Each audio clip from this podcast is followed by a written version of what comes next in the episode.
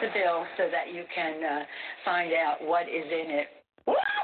If you like your doctor, you will be able to keep your doctor. What difference at this point does it make?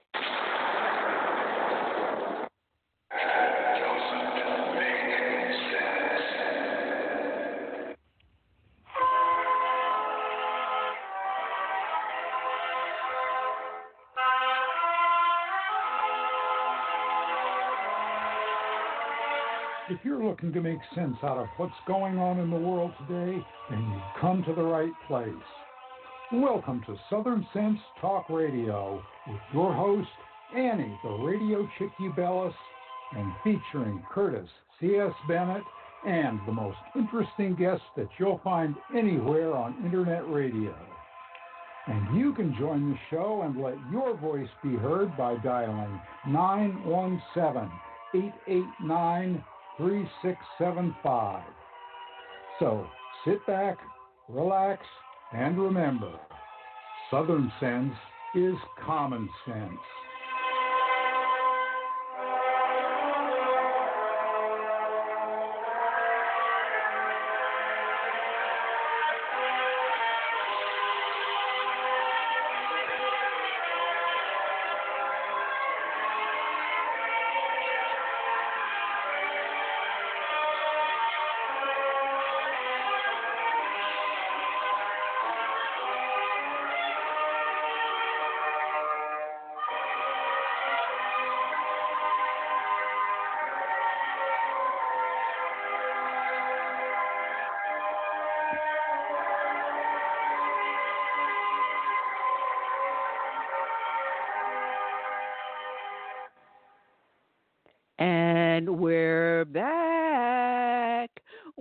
To another adventure here on Southern Sense, live on Blog Talk Radio and SHR Media, up on iTunes, Stitcher, Spreaker, YouTube. No, not on YouTube yet.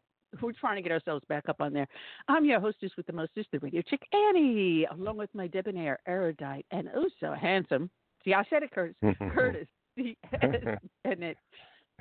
Oh man, uh, it, it's nice to be back on the airwaves. Yeah, it's nice to be back. yeah.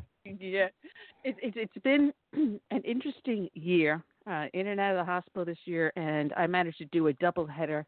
Uh, so for those, I want to thank everyone that was up on Twitter sending me such beautiful messages. I, uh, God bless Sue, she got the word out there that I had gotten rushed to emergency on Sunday, and uh, believe me, I've known pain. I've had my appendix burst just as they're lifting it out of me, and I mean that's pain. Um, I've had where spinal taps have leaked. That's pain. I've broken my shoulder and torn the ligaments in it. That's pain. But what I experienced Sunday made it all look like a walk in the kindergarten park.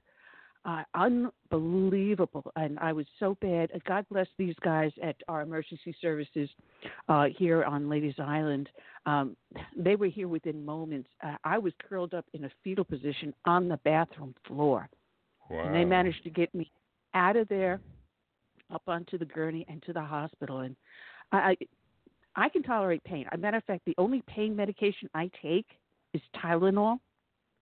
I mean, considering all the surgeries I've had and all the things I've been through, the only thing I take is Tylenol.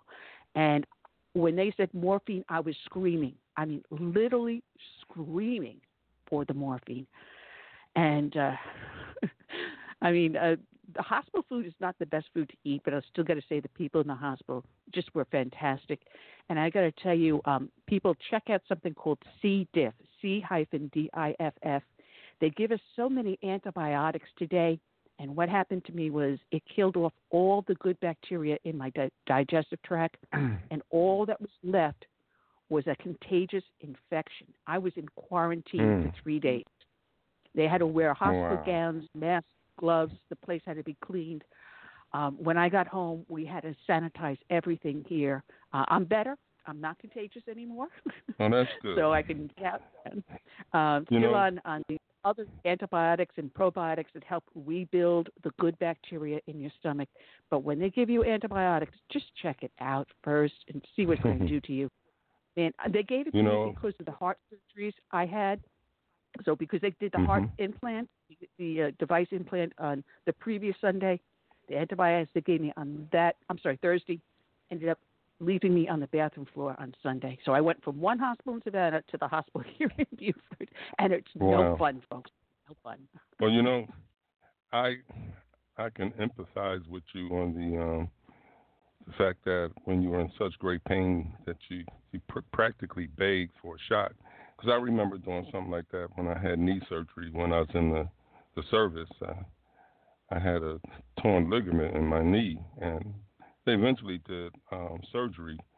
And after the surgery, you know, and the anesthesia wore off, I was like in so much pain. I was begging the, the doctor, I mean the nurse, to give me a shot. I didn't care what it was, where they put it, just give me something.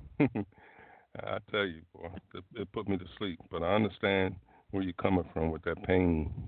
But thank goodness we had um, some good first responders that um, assisted you. Some good doctors too, Oh. because you're back on the air with us. Yeah, yeah.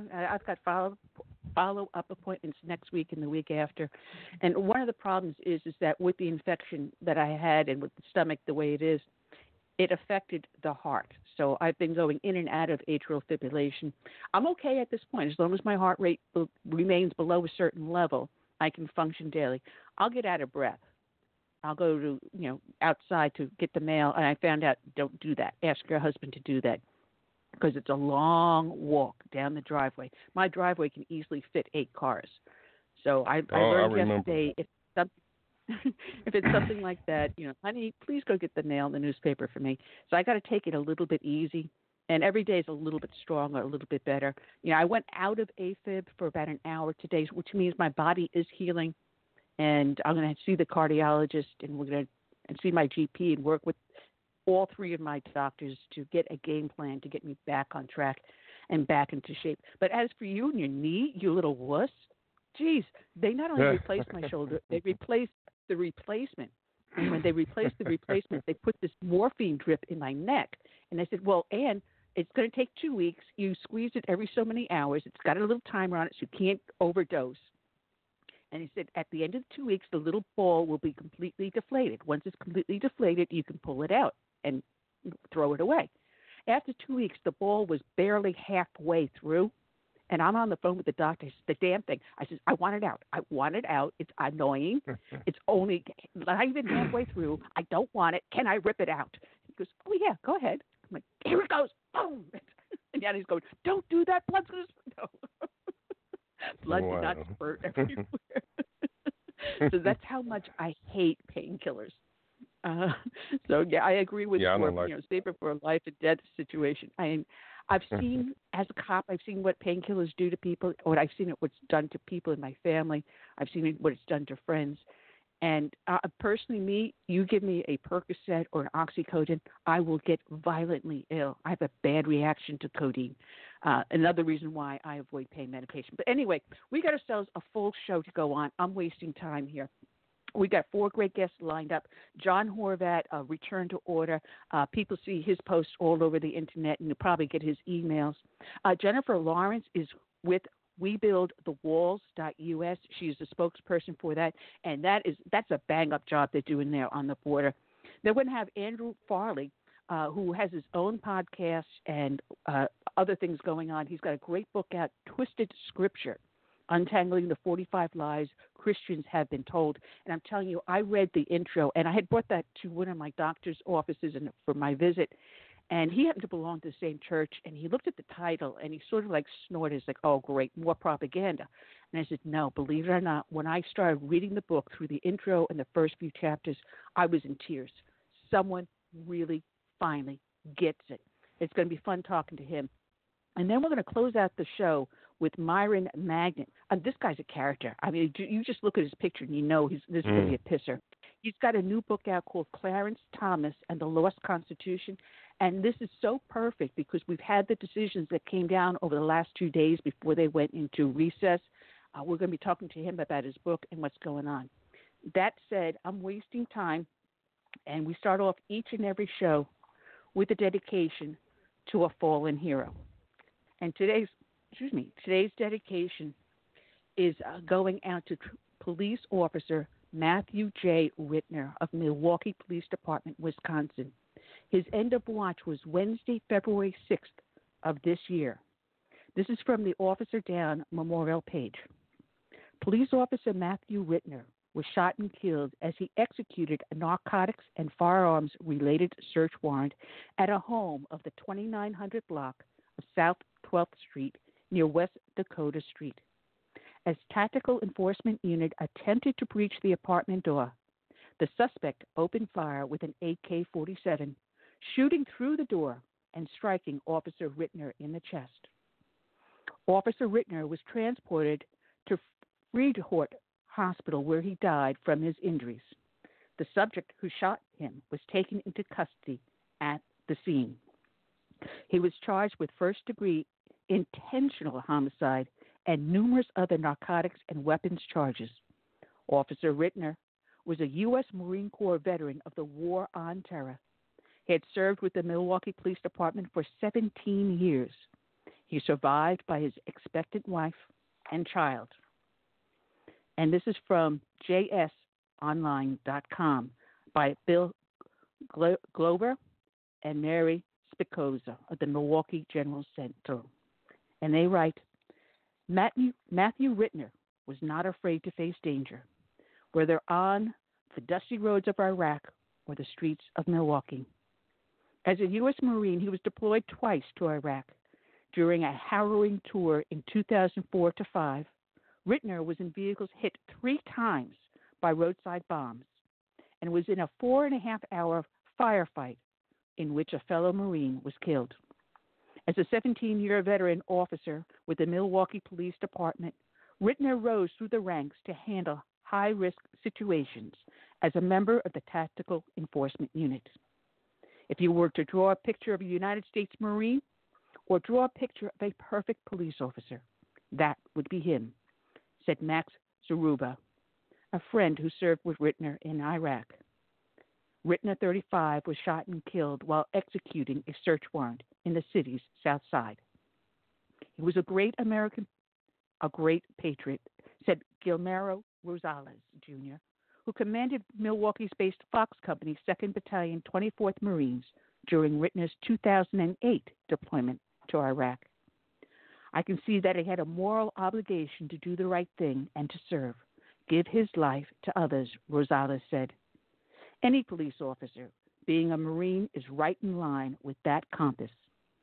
Rittner enjoyed working on cars, going to Milwaukee Brewers games, and doting on his wife and their young son. He and Carolyn Rittner were married in September 2017 at Miller Park. It was kind of awesome, said a friend, Michael Wartko, Matt got to throw out the first pitch on the day they got married. Just an absolutely amazing guy.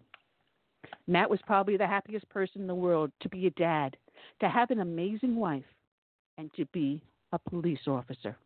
Zaruba said he was excessively proud of that. Rittner was a 2001 graduate of Greenfield High School, where he wrestled and played tennis as a senior. In 2001, he became a police aide with MPD. Police department records show he received a Medal of Valor, an award for meritorious service for his work in the Tactical Enforcement Unit. He received a Medal of Valor for helping three hostages from a gunman in 2015. The tactical team raced down the stairway to save the hostages from the gunman, the commendation says. The group's bravery and courage demonstrated their commitment to the citizens. He was also honored in 2015 after he and the unit went to a call for a man holding a woman against her will in a home. The man walked outside and was arrested. During the arrest, officers noticed smoke coming from the building and went inside and escorted the woman to safety. They then returned a second time to make sure no one else was in danger. Rittner served eight years with the U.S. Marine Reserve Unit. He participated in Operation Phantom Fury in late 2004 an offensive against the Iraqi city of Fallujah. That area would be known as the Triangle of Death. He was just fearless, said Ryan Lackey, who was Rittner's platoon sergeant. He was a Humvee driver for an entire tour that we drove only unarmored vehicles. If you took a direct hit from an IED or an RPG, you were dead. We called them suicide sleds. We all knew that every time we loaded into those vehicles, it might be our last, Lackey said. During Rittner's second tour in 2008, Lackey said the unit monitored and mentored a local police force. During that tour, Rittner told the Milwaukee Journal Sentinel, I expected there to be more to do, more enemies. I don't know what to say. We're not doing anything. But sometimes it feels we aren't at war anymore. Lackey said Rittner used similar skills with the Marines and the police. I knew he carried some common sense, the same selflessness and dedication to a greater good to his job as a police officer as he did in the military, Lackey said. Wartgau said Rittner was a genuine, caring person. What Matt told you something, that was his word, his bond. He didn't sugarcoat much. He was just a factual guy. Rittner's friends were trying to cope with his death. I think a lot of people are still in a state of shock, Wartgau said. Matt and I had last seen each other at Brewers on the deck. We had been texting, renewing season tickets for this year. Now you have this. His fellow Marines sought to grasp that one of their own, who survived war in Iraq, died in Milwaukee. He was so vibrant, so full of life, and it was difficult watching the press conference and hearing the assistant police chief talking about how well loved he was by his fellow police officers. He was well loved by everyone in the Marines. He was so full of life and so full of fun. Like you said, that Rittner was a warrior every day. All I can think of is this is the life we have chosen, he said. We knew the dangers, we knew the risks.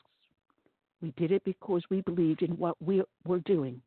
We believed in each other, in brotherhood, in having each other's backs.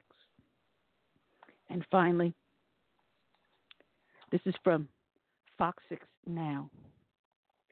Carolyn, Carolyn Rittner, the wife of fallen Milwaukee police officer Matthew Rittner, has revealed she is pregnant. According to Captain Derek Harris, the commander of MPD's Specialized Patrol Division, Carolyn Rittner learned she was going to have a baby just three days after her husband's funeral. A gender revealed with pictures shared on Facebook indicates Carolyn is pregnant with a girl. The child is expected to arrive in October. Carolyn and Matthew also have a son. Those listening out there, they're accepting monetary gifts to Carolyn Rittner to be delivered by TCF Bank. Cards and gifts can also be sent. So if you're interested in helping her in her pregnancy as she grieves for her husband and looks for a new life, please send it to the Milwaukee Police Association. The address is 6310 West Blue Mound Road. That's B L U E M O U N D, Blue Mound Road in Milwaukee, Wisconsin. Zip code 53213. Once again, Milwaukee Police Association, 6310 West Blue Mound Road, Milwaukee, Wisconsin, 53213. Today's show is dedicated to Officer Rittner. It is also dedicated to all the brave men and women out there that serve as first responders, be they law enforcement, firefighters, EMS, like the men and women that rescued me on Sunday. It is also dedicated to the brave men and women in our military from the birth of this nation through today and into its future. May God bless them all. And we dedicate to them this song by Todd Allen Arrington My Name is America.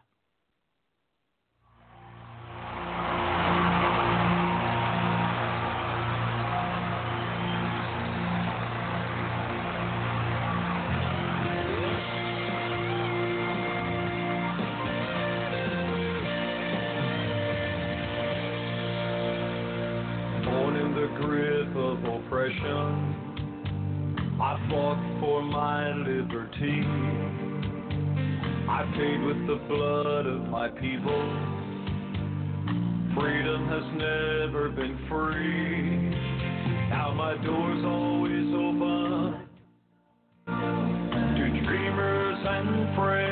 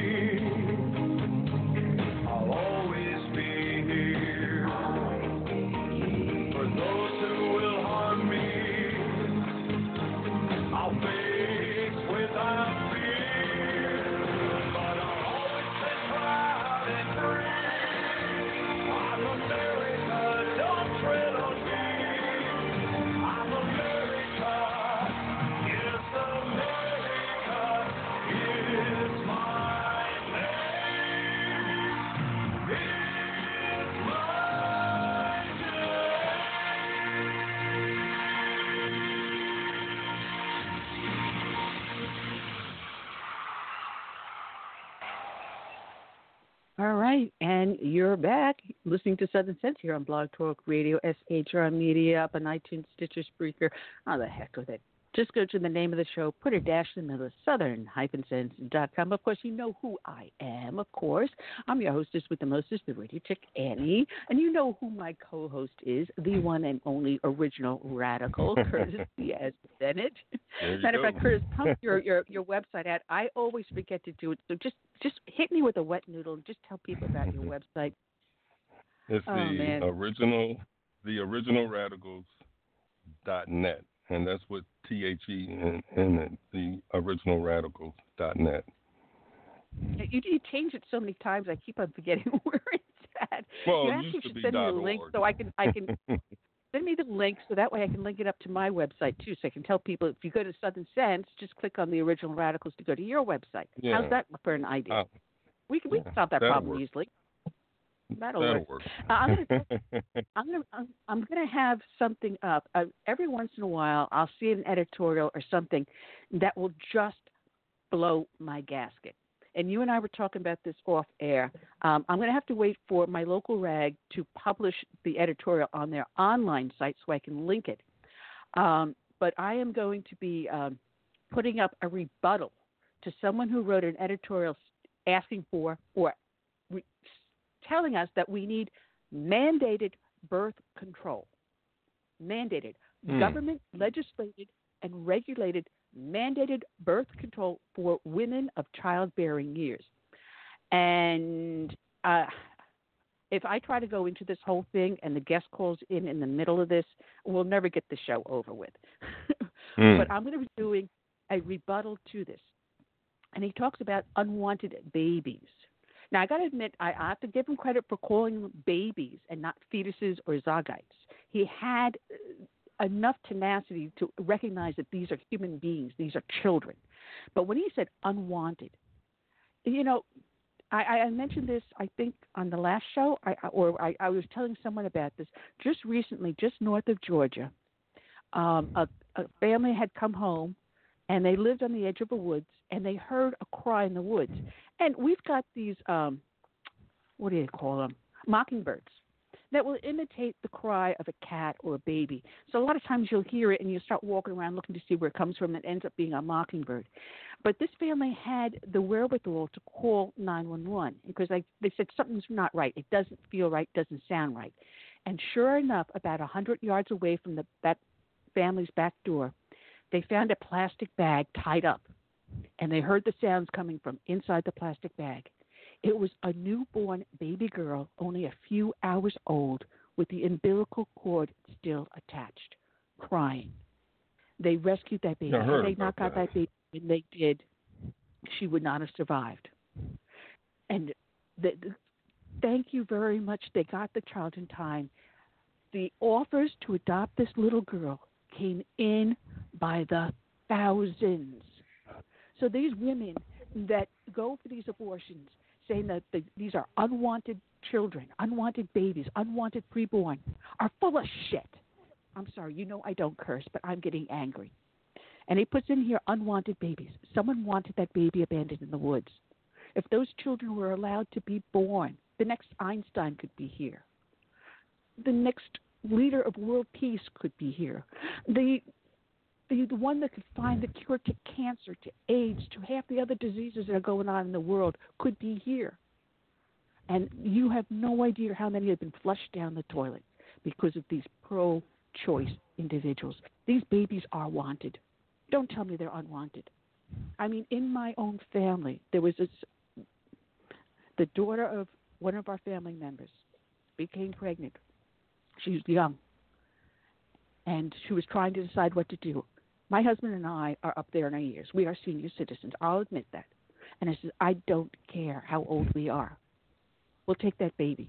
And if in five, ten, twenty years she wants to connect with that child, that child will be here. And we will not talk one bad word about it. We want that child. It was too late. She had already aborted it. That child was wanted. So don't tell me about unwanted children and using it as an excuse for abortion. Using it as an excuse for mandatory government legislated and regulated birth control for women and telling us it's a woman's health choice. It's a woman's right, he writes in here. It's a woman's right to be told by government that I must take this birth control, even though I disagree with it. You're telling me it's my right to be regulated and legislated by government on what my body can and cannot do? You're saying that about you're pro choice. You don't want government telling you that you can't have the abortion, but telling me at the same point that I must have this birth control. And oh, by the way, you said it would help in, in stopping unwanted pregnancies from rape and incest, but it doesn't stop the actual crime of rape and incest. So here's an idea, guys, out there, those of are listening. If you're going to do mandatory legislated and regulated birth control for women of childbearing years, here's a thought. Let's do mandatory chemical castration of men that have viable sperm. As soon as their sperm are viable, why don't we chemically castrate them so they cannot commit rape or incest or create unwanted pregnancies? What's good for the goose is going to be good for the gander. How's that, you liberal idiots?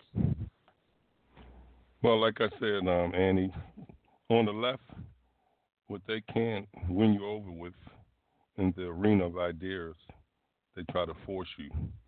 And that's that's the way you know the left operates. You know, they can't get people oh. to agree with their policies, so they want to force it on you. And we have to fight them back every inch of the way. Absolutely. And let's bring our next guest, our first guest in, the first victim of the show. Let's welcome aboard John Horvat of ReturnToOrder.org. Good afternoon, John. How are you today?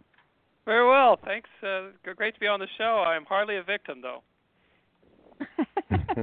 you'll you'll try to change your we'll change your mind by the time you get off air. Okay, well, let's see. Sounds great. oh man, I'm sorry. I was in the middle of a rant when you called in. Some idiot wrote an editorial into our local paper calling for mandatory legislative and regulated birth control of women of childbearing years. Oh my and gosh. I, wow. I'm yeah, uh, and I'm going to be.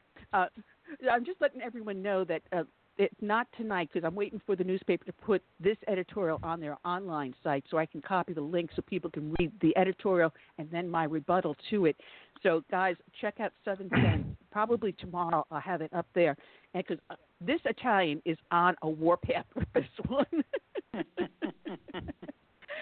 Oh man, you've got a great paperback out, and it's called "We've Been There: How We Got Here and Where We Need to Go," and it's titled "Return to Order: From a Mm-hmm. Frenzied Economy to an Organic Christian Society." And um, I, I read your book. I loved it, and I have little post-it notes. And everyone knows that when I read the books, I got post-it notes in 15 different areas. It's either Right, that, or yeah. if it's on Kindle, it's highlighted, and then I print out all the highlights so I can do my notes. But there's so much to talk about because this is this is a uh, basically telling us, you know, where our Christianity is under attack. And you Right, write yeah. mostly from a Roman Catholic perspective. Mhm. Um, I was born a Roman Catholic, an Italian Roman Catholic. I, Mhm. I'm Yeah, now I-. Anglican. Mhm. Um, okay. I, I saw in the late 70s and 80s a bend in the church that I, I just was disagreeing with. I saw a movement in the church in many areas away from the conservative Christian values the gospel teaches us, and I saw a sort of perversion coming through. And I stepped back. I never lost faith in Mhm. in in Christ, but I lost faith in the Catholic Church. But when you write, you know, sometimes I look at it and go, yeah, I saw these things when I was growing up as a child in the church, and I'm hoping that in time the church will go back to what you write with.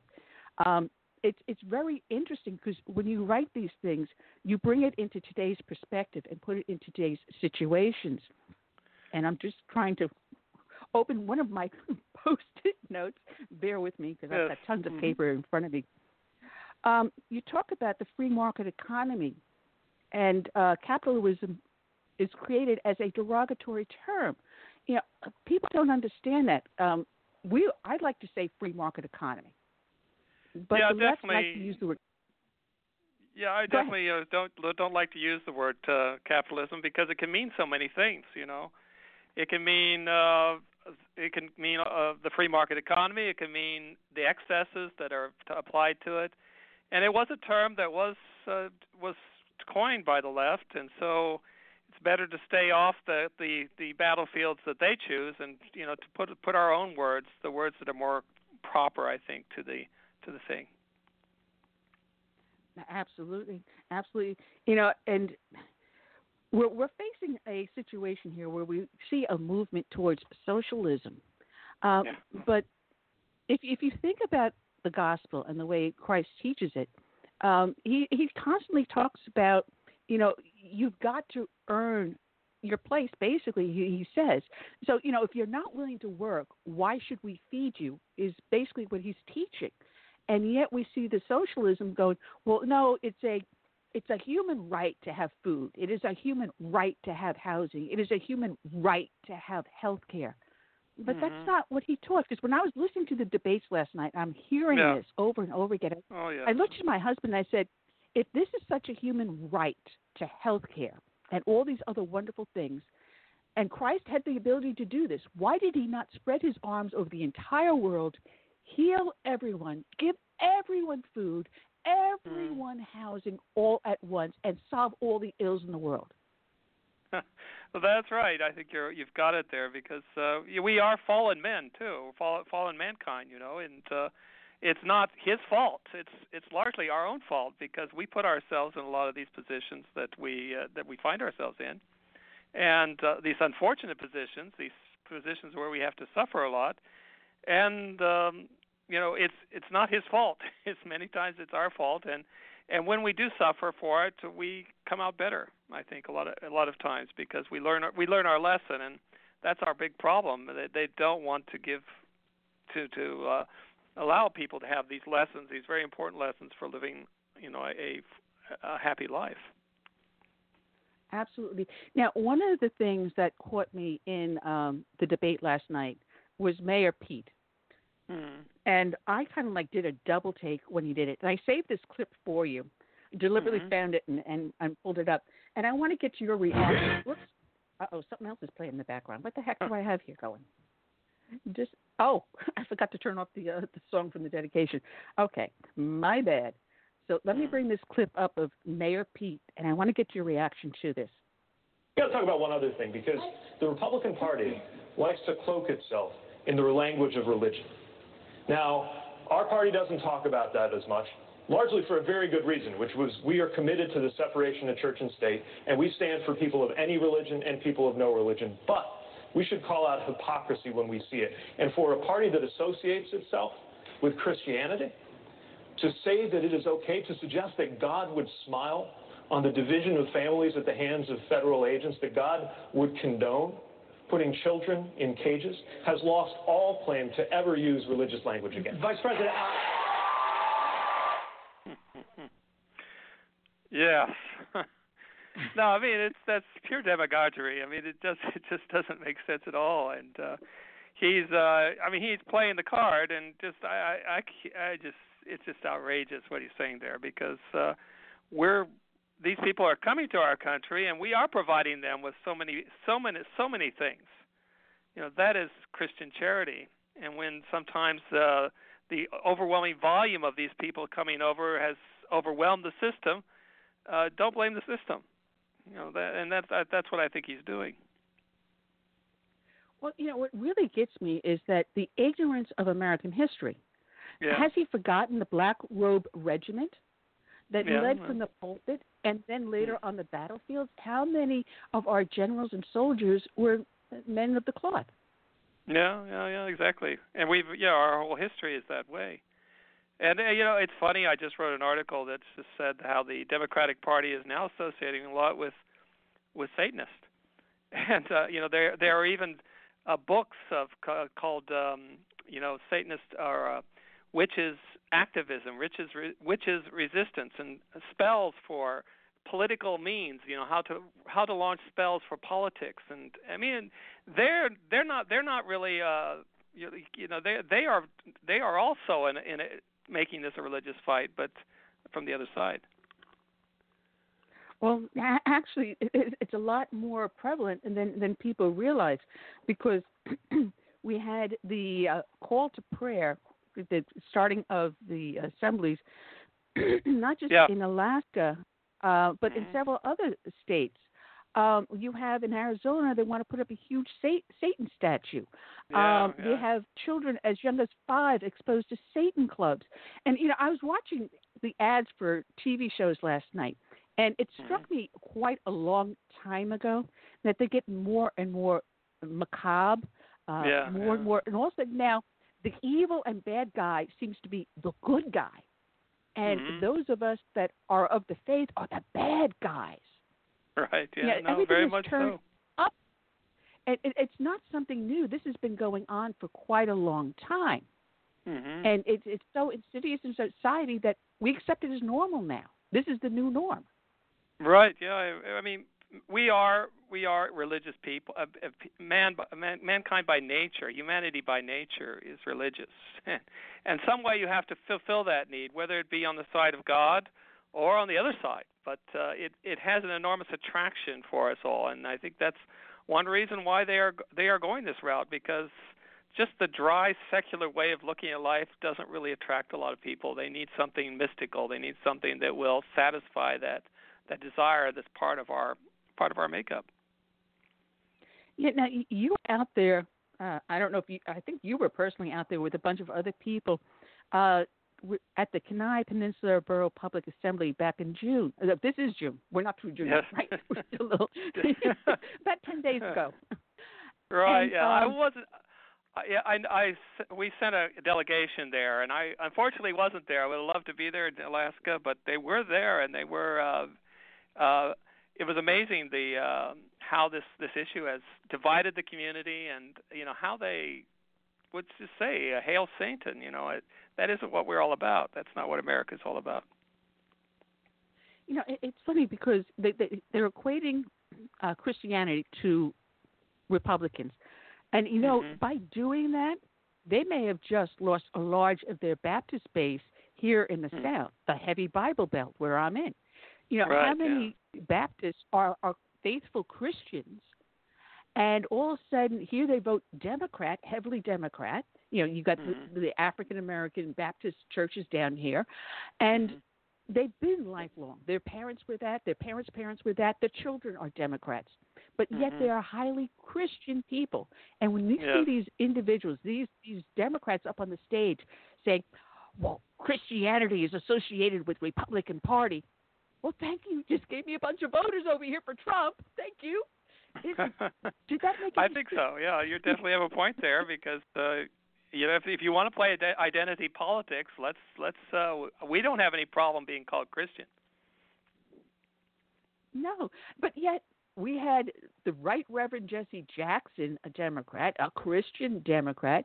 It was Mhm. perfectly okay for him to run for president and to run for other elected offices along with his son, uh, but not today. What happened between then and now? Well, I mean, uh, you you do have uh, there are the Christians who who are leftists and who have taken the message of the gospel and and applied it to Marxist uh, ideas, you know, class struggle ideas.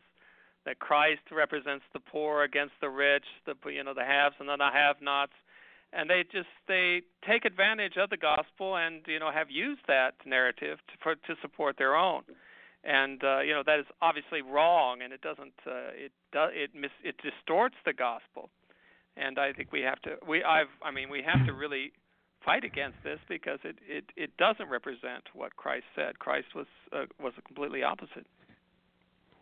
You know, John, I, I love it when. People, oh, I'm sorry. Go ahead, Curtis. This is my co-host, Curtis C. S. John. Bennett. Oh, okay, all right.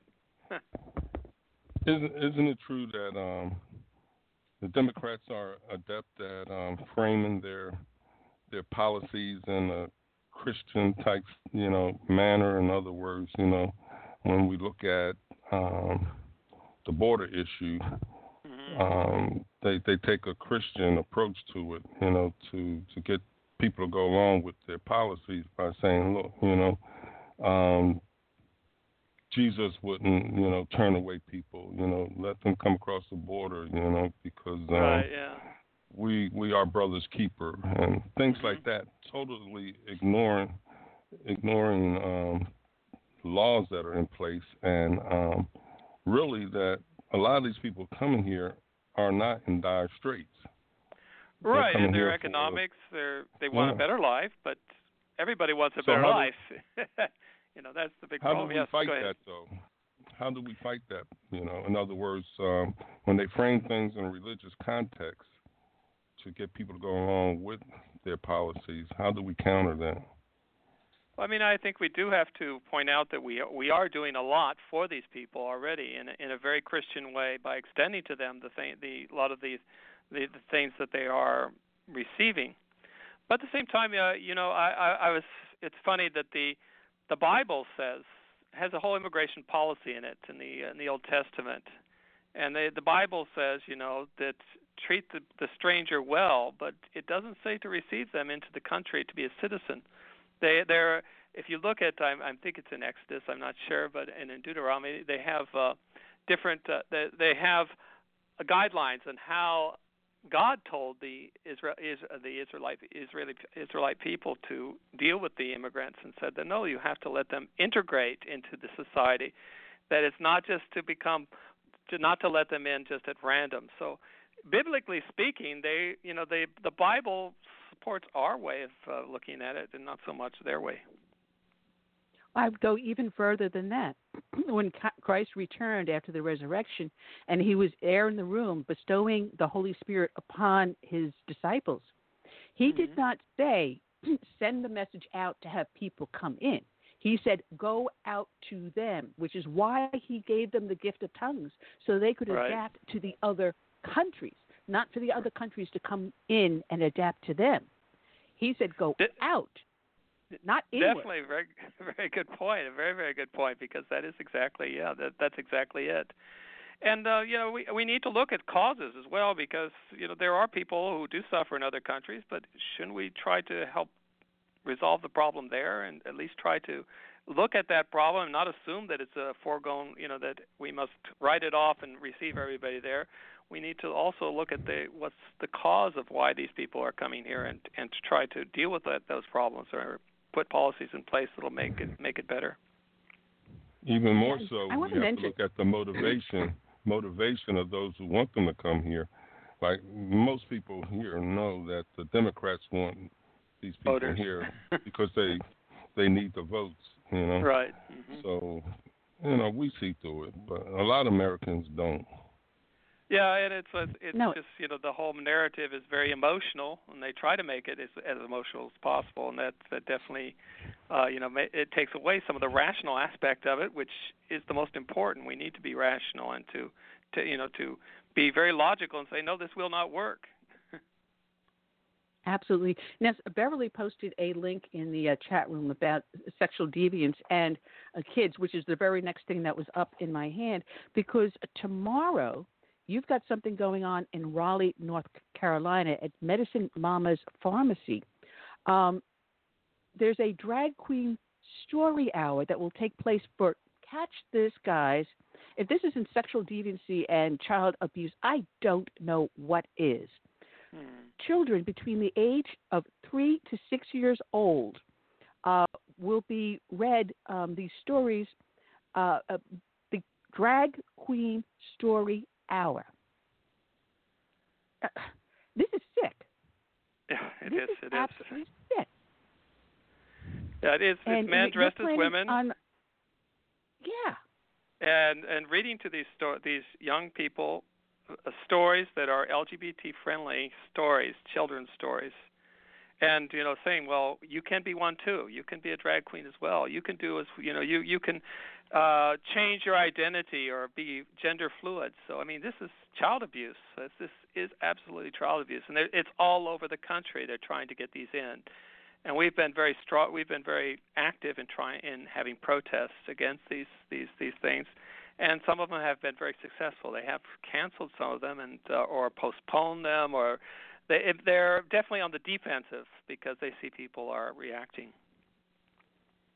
Yeah, and uh, there was, I, I, I'm looking for the article because there was one where um, Sparkle Lee, a drag queen, uh, was doing a church service. And the hymn they sang was God welcomes all. Yes, God does welcome all, but He also gave us free choice and free will. You Mhm. choose what you're going to do to your body. Right? Yeah. Fine, we will we will accept the sinner, but it does not mean we have to accept the sin. We will guide you, we will talk to you, we will counsel you, and but we will still love you no matter what. But when when you I'm getting upset and angry because when I think about something like this going on inside a church, it, it, it, Yeah. it gets me so because I don't know if you're aware. I belong to a, the, the church I belong to here in South Carolina is being Mhm. sued by the Episcopal Episcopal Church because Mhm. at one point in 1965 we put a lot of our property in trust. Not we didn't cede it to them. We just gave it to them in holding, and with the knowledge that in the future, should we part our ways, the property would return to us. So consequently, when they went very liberal and Yeah, they yeah, decided to have uh, same-sex marriages and a lot of the other things that we do not believe in, we believe in the gospel and following the New Testament as Christ, you know, gave it to us. Mhm. Uh, we said, no, you know, thank you very much. I think it's time we back out and we go our own separate ways. They are suing us for our property Mm. to one point Okay. where the female bishop turned around and said, um, I would rather see your church, a church that was built in 1712, Mm. that was seeing the Revolutionary War, has seen the Civil War. Our church that was the church you saw in Gone with the Wind, depicted by Margaret Mitchell, Oh that was burned by Wow. Sherman. That's our Mhm. Serenity Chapel. See Mhm. that being threatened, and they're trying to stifle our faith. And when you see something like this Sparkle Lee doing a church service, and it, it just it, it is now so prevalent throughout our land, they're trying to split us, destroy us, shame us, and shut our mouth. Right. Yeah. No, definitely, and we and we have to fight back. I mean, I think that's the only real way out because they're not going to leave us alone. you have to fight back, and uh, you know, you just have to say no. You have to you just uh, be be the activist that I'm sure you are. You already are. I'm not. Uh, I'm preaching to the choir here. well, just so that you know, uh, John, this is how much of an activist is. I came across an article uh, about our church and the Serenity Chapel. Up, it's, it's in a town called Yemassee, which is about uh, 45 minutes away from the main church. And you know, once a year we have a service there where the congregation comes in. We have the service. We have a nice picnic afterwards. We open it up to tourists, and for members of the congregation to have weddings and other ceremonies there. And we've been very, very generous, but it's gotten to the point where it's been vandalized. So much so that we found bricks from the church itself being sold by someone who stole them and put them up on Oh eBay. gosh. Oh my gosh! Wow. We had a topless model in the church there posing for photographs. A topless model in our Oof, my gosh. sanctified church. Right. So our pastor decided to put a fence around the area to help protect it until we can determine how to help restore the damage being done. And we Mhm. actually closed off the area and said until we can get the grounds repaired, we figure out how to restore it. So this one liberal woman decided to start a petition, and she doesn't know I know personally the clerk, the court clerk here in town. We've known each other for a long number of years, and uh, she said started this petition to turn that church into a public government park. Mm. My gosh. Oh. Can you believe this? She wants to take by eminent domain by a Mhm. petition to our county clerk saying, I want you to initiate proceedings to take this away because they're not protecting their property. Uh, Huh. no. We've been protecting it. We were just too generous and you abused it and we just said, ah, enough, slapped your hand, and now you're pissed off. So I Right. did a counter.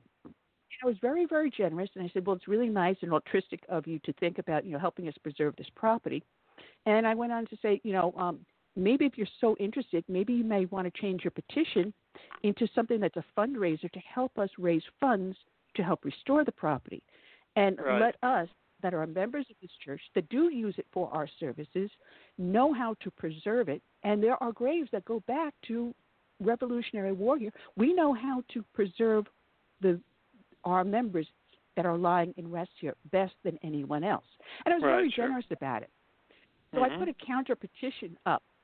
So anyone listening that wants to sign the counter petition, it's on the show page. Click on it. So yes, I, I, it, this is something when you talk about an attack on faith, which you talk about in your book, in your Mhm. podcast, and in your website that people can find at returntoorder.org. These are the subjects you address. Yes, definitely. I mean, we're in the culture war, and we want to, you know, we we're we're engaged, and we have to stay engaged. That's uh, how I look at it. And you do a wonderful job because if people go there, you talk about um, why happy people don't commit suicide. You, you address a lot of issues, including socialism. How one Yes. specific company was trying it and found out it doesn't work. The free market does work.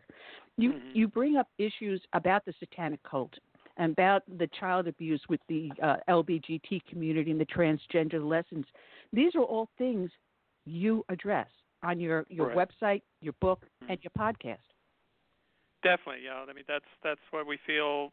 That's I, I think that's really where the real battle's uh, being held right now. Is you know, it is there's a lot of politics involved. There's a lot of economic problems that are involved, but if you don't have a a, uh, a moral fiber in the in in the, in a country, or you don't have a moral basis, uh, nothing will work. So we have to really get involved. I think in that that field. Now, one of the things I found on your website was a petition uh, because a lot of these liberal websites, and it happened to me, I got censored today, uh, such Mhm. as Facebook and Twitter and Instagram and all these others. If you've got a conservative voice out there, your hand is being slapped. Now, I went to Mhm. put up the ad, which I, I've been doing this show for nine, going on almost 10 years. Never had this done before. They said, oh, you've got a political or a social issue uh, website here.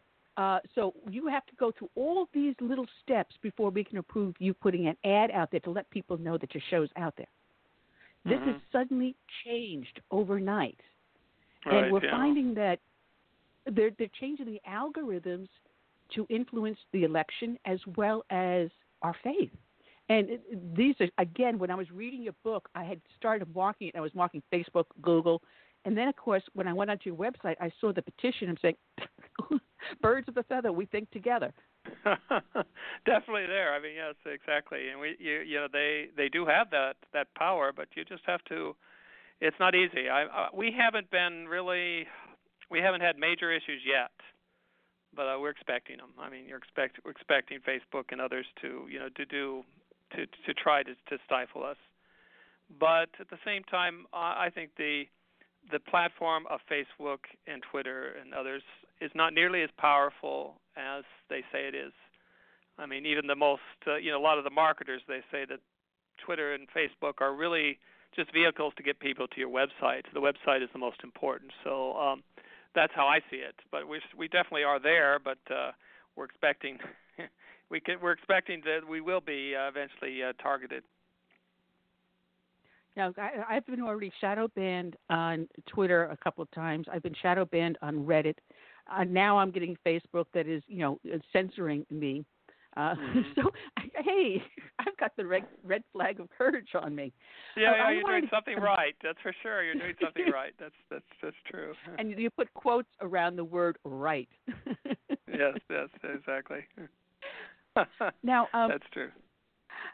I, I had to get, I had to get a kick out of this because we've had Milo Yiannopoulos on our show, and, and believe it or not, he is a Catholic, uh, but he's involved in Boston's Straight Pride Parade, and that left me cracking up because everyone knows Mm-hmm. Milo is married to a man, even though Mm-hmm. he stays, you know, faithfully Catholic.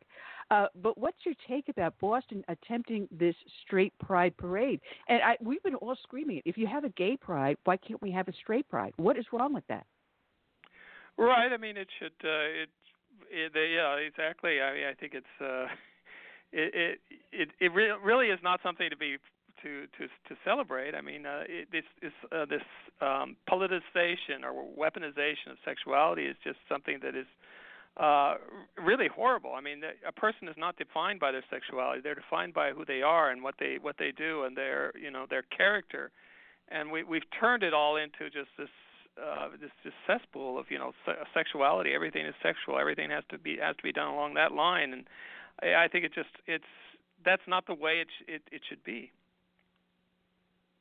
No, it shouldn't be. And they had a gay pride parade here in my county just the other day, and I was like, "Why do you have to parade this around?" You know, I I don't go Mm-hmm. strutting out of my bedroom going, "Hey, my husband and I just did it." I couldn't care less what you do behind closed doors. Just treat me equally as a human being, and we'll get along fine. Mm-hmm. What is wrong with that? Why do you have to wear your sexuality on your sleeve as if it's a badge of courage? Who cares? And when we were yeah, I mean the they want to say it's something that it, that you're born that way or you are you are it's part of your ge- genetic makeup which is cannot even cannot be proved because then it takes the guilt away it takes any type of you know any type of uh, choice away and says well I can't help it I think that's why they want to do it so they they go to this identity politics of saying well everything uh you know everybody's born that way or not born that way or half born that way or whatever you know they but it's not my fault Nothing, none of it's all my fault. No, and, it's like uh, who was it? Was it Castro that said that he would provide abortions for men? And I'm like, uh, is there a problem with this one here? Oh, last Uh, night at one of the I- uh the debate, yeah, that's that was just crazy. I mean, it, it for them it is the whole abortion debate is something that's uh ideological. It's not uh, it's not medical. It's it's an ideological thing that they, they that they're it's part of their ideology to uh to make any uh, any uh to make any act uh without consequences so that you can have the uh, total uh sexuality in a way everything is allowed and has no consequences. So they need abortion. Abortion is something that is is is not medical. It's ideolo- ideological. John. Well, John, it has been such. Well, Curtis, we got to go because we got our next guest coming up. John, it has been so much fun having you on. There's so much more to talk about. But I'm telling people, go to your website, which is returntoorder.org, and the book is Return to Order. They can get it on the website there. Uh, Mhm. It it is Yeah. an excellent book. I enjoyed it very much, and I thank you for joining us. And we'll have you back on. You're, it, there's so You're right. much I, and more I to wasn't a talk victim. about. I was. I enjoyed it. Uh, enjoyed it entirely. it was great. Good. well, so I'll be a victim again. the hard- Just, uh, just give me a call. All right, All our right. pleasure. All right. Check out God John bless. Horvat. All right. And we will be back in a few moments. I've got to make a call out to our next guest. So while we're doing that, I am going to do a shameless, shameless plug for My Patriot Supply, uh, which you can check out on my website. And here we go.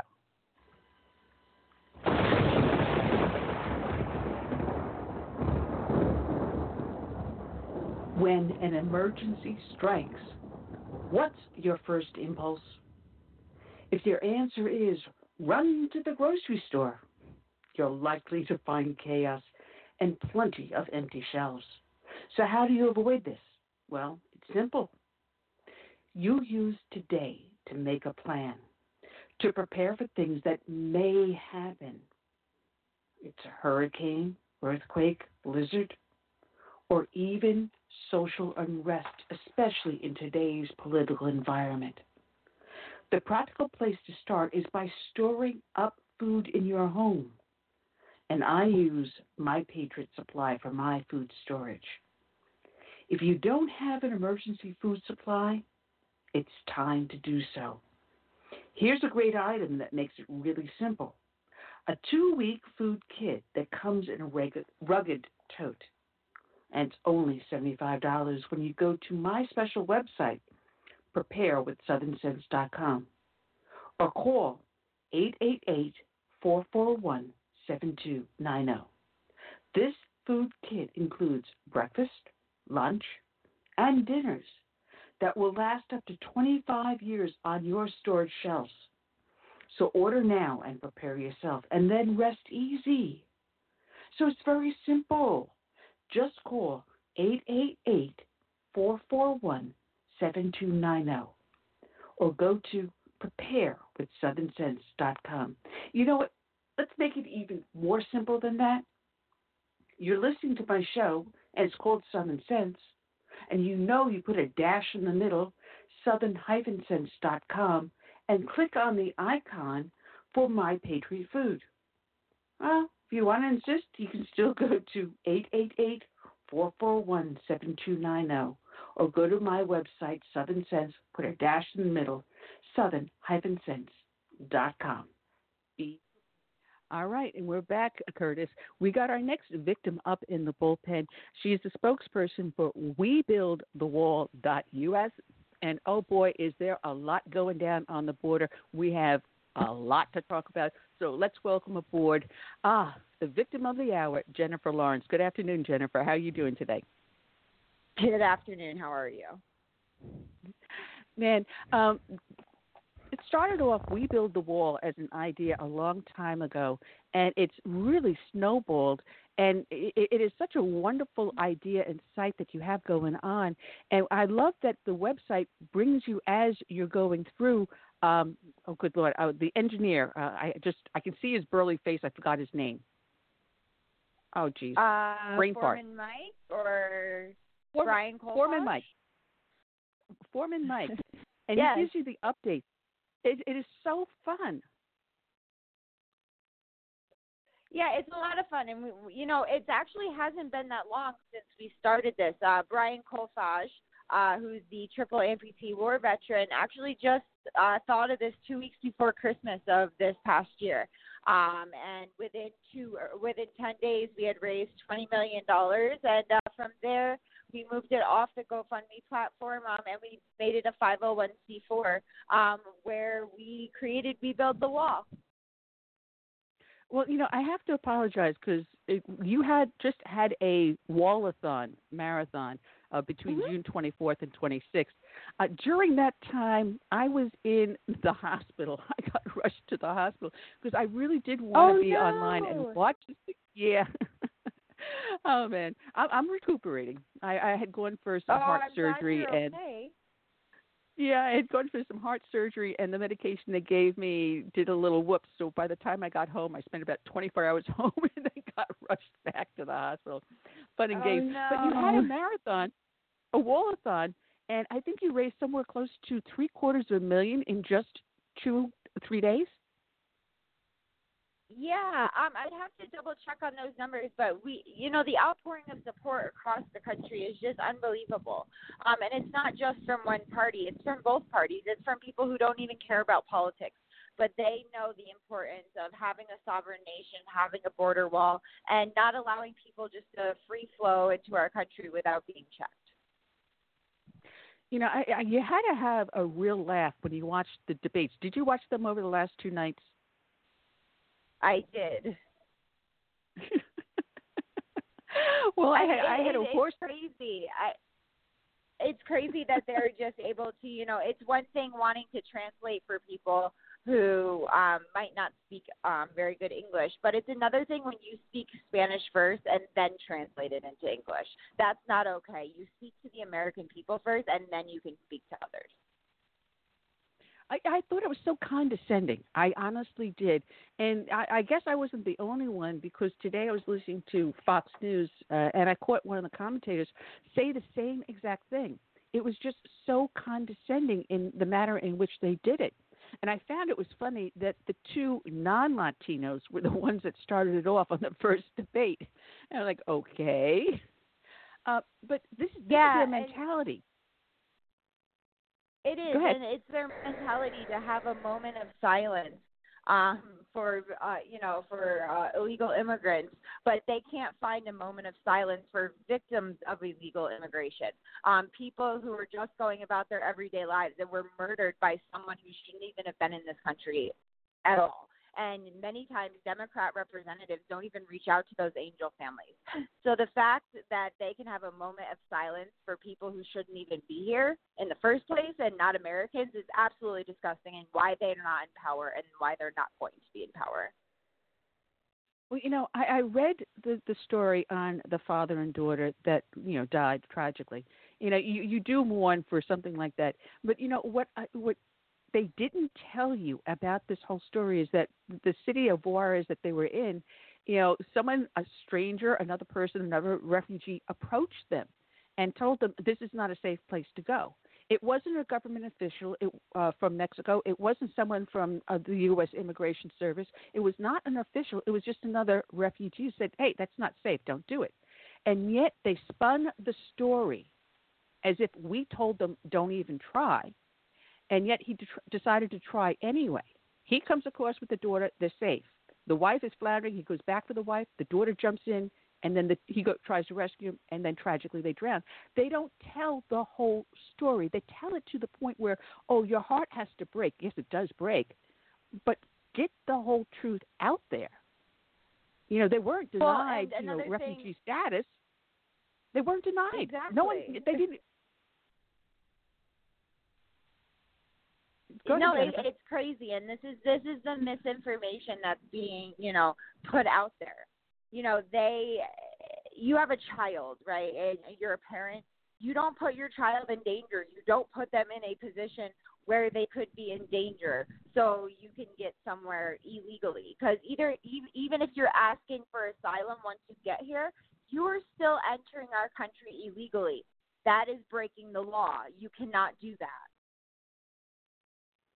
you know, what gets me is that it made it sound like these people applied for asylum and were denied. They didn't.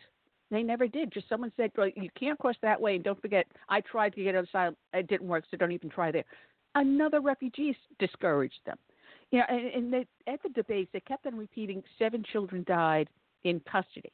Uh, yeah, most of them came across with very serious diseases that by the time they got here, we couldn't do anything from them for them. So yeah, they're going to die in custody. People die because of illnesses, and yet they ignored that 20 times Breitbart reported on migrants' deaths during the Obama Biden years, and you know what? No one cared. 20 times, and I, no, I went through the 20. Oh, I'm sorry. I, I just want to mention I went through the 20 times on the ones I could count, and I counted during the Biden uh, Obama years 811 that I could count and yet the articles also had others that were in the hundreds without saying the actual number. But we're guilty of seven children dying in our custody. Yeah, and you know it's crazy. Obama and Biden used to support a border wall. They used to support, you know, closing off this country and not letting people in here illegally. But once they realized that they could benefit from people coming here illegally, they sure changed their tune, didn't they? Oh yeah, oh yeah. And who brought the cages down there? It wasn't Trump. Wasn't. No. No. no. No. No. And, and this is the hypocrisy of the left. Uh, because they had a protest today, I believe it was in Texas at one of the holding facilities, and they're they're oh concentration camps and all these signs and everything else, and you know I thought America was about something different. when they had the Wayfair protests, because Wayfair, and I'm sure they sold them at a discount to a non government agency that was a nonprofit charity trying to help these these immigrants, or I should say illegal aliens, to be honest about it, getting them off the floor onto beds. Uh, it, normally, when we as Americans in the past, we would open our hearts, our purses, we would load up trucks of blankets, medical supplies, diapers, formula, shoes, clothing, whatever, toiletries, and we would drive those trucks down there and say, hey, listen, the government's not giving you enough help. Let us help you make these people more comfortable until they can be properly processed. That's what we did in the past. So, what has changed? Why are these people stopping us from helping them instead of helping them themselves? You know, I wouldn't. It's it's difficult, right? Because they're being taken advantage of, and they're being taken advantage of in a lot of ways. Um, you go to places like Juarez, and Juarez is one of the most dangerous cities in this in in the world, and it is it is disturbing that we think just poor migrants are coming over that border illegally. If a poor migrant can exploit our border, so can a well-funded terrorist organization, and they are operating in Mexico and they could be taking advantage of those people and having them come here. Those people, and you know, we are incentivizing them to come here. When you have sanctuary cities telling people, if you make it to America, if you make it across the border, if you get your your um, little piece of paper that says, you know, you have a court date in in six years, please show up for your court date. Which, not by the way, ninety percent don't show up for their court date. Um, you know, they are being told to come to these cities, and ICE is not going to question you. Our police force isn't going to question you.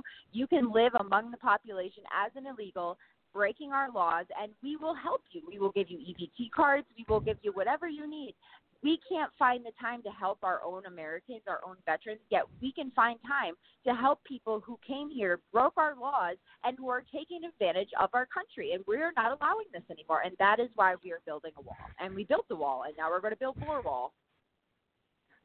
Well, you know, I, I know in one, one particular town, uh, uh, I'm trying to remember what the name of the town is. They did try to stop you. Um, Sun Sunland Park in New Mexico. Has that been ever rectified? Because the last I heard, they were still fighting over the permits. Yeah. So what happened was is uh, we started building the wall um, Friday night uh, at five o'clock of Memorial Day weekend because we know our great government employees. You know they don't really pay attention to what's going on until they get back into the office when they issued us our permits originally, and we had building inspectors come out Thursday and look at our concrete pour and look at what we were doing, they never thought by the time they got back in on Tuesday that we were going to have 85% of the job done. We are going to have almost the entire wall done. So when they got back into the office on Tuesday, there was a complete panic from the governor's office on down that how dare we do this, that we didn't have the right to do this. And they issued a stop work permit. They sent the sheriff's department out and told us that we had to stop working. Um, but we have some really great lawyers out of DC who actually had to come and tell and show the officials of Sunland Park that they were actually overstepping their bounds. That legally they did not have a case to stop our work order. So they were they were told that they had to reissue our work permits and when they realized that they didn't even know their own law that was on the book, they reissued us our work permits and we were able to finish that wall in in 10 days. Wow. Hmm. 10 days and our, our government can't do it. And you guys are doing it section by section and donation by donation. Amazing. Uh, wall.us go ahead curtis. You had a question.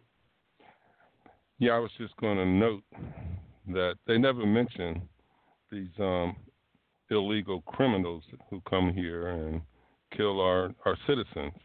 You, you never hear the left talk about that. And as far as sanctuary cities I think couple of months ago that uh, Trump was thinking about dropping a lot of these um, illegals into these cities, and um, they balked at it. It was amazing that you know these same people that want these people to come here, when Trump said, "Okay, I'll send them all to your cities, sanctuary cities," they they balked at it. Well, and Cory Booker did the American people an amazing justice at that point. He turned around and off the collar said, "Well, it's going to increase crime." Well, if it's going to increase crime, but they don't, they come here and they don't commit crime according to the Democrats. How is it going to increase crime if these people are just coming here, you know, to live the American dream? And some of them are, but there are factions like MS-13, and there, are, like I said, there are terrorist organizations in this world that want to destroy America. And when they see poor migrants crossing our border unchecked, coming into America, that is an open opportunity to get taken advantage of. And we are tired of watching this happen. We are tired of watching innocent Americans die Yet the Democrats again want to have you know a moment of silence last night at the debate, um, but they can't find a moment of silence, or even they can't find the telephone to pick up the phone and call to their constituents who have been affected by illegal alien crime and say they're sorry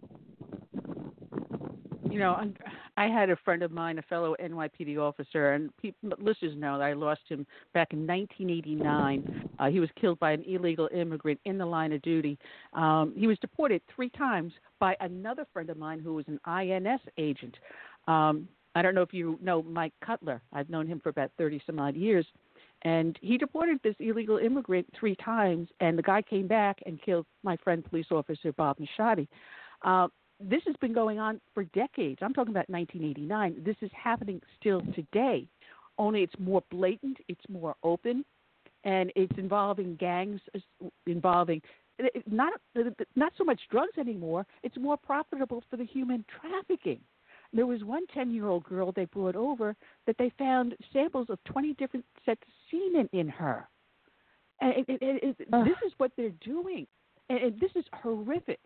And if we don't stop them from crossing, the human trafficking is going to get worse. If they can't get across, then what's the point of finding someone to human traffic if you can't get across? You may save that person's life from being kidnapped or sold into you know human prostitution. If we say we shut this down and they can't get across, then what is the point? You understand what I'm saying? No, and I do, and you bring up a, a an amazing point. Um, so I'm born and raised in New York. Uh, my grandpa was an FDNY NYPD officer. Um, so I've watched that city grow and change and over the years. Um, but there's one thing that's really disturbing. So six months ago, the the biggest story coming out of the border was that there was a measles outbreak in in the detention oh, yeah. camps or in the in the detention centers.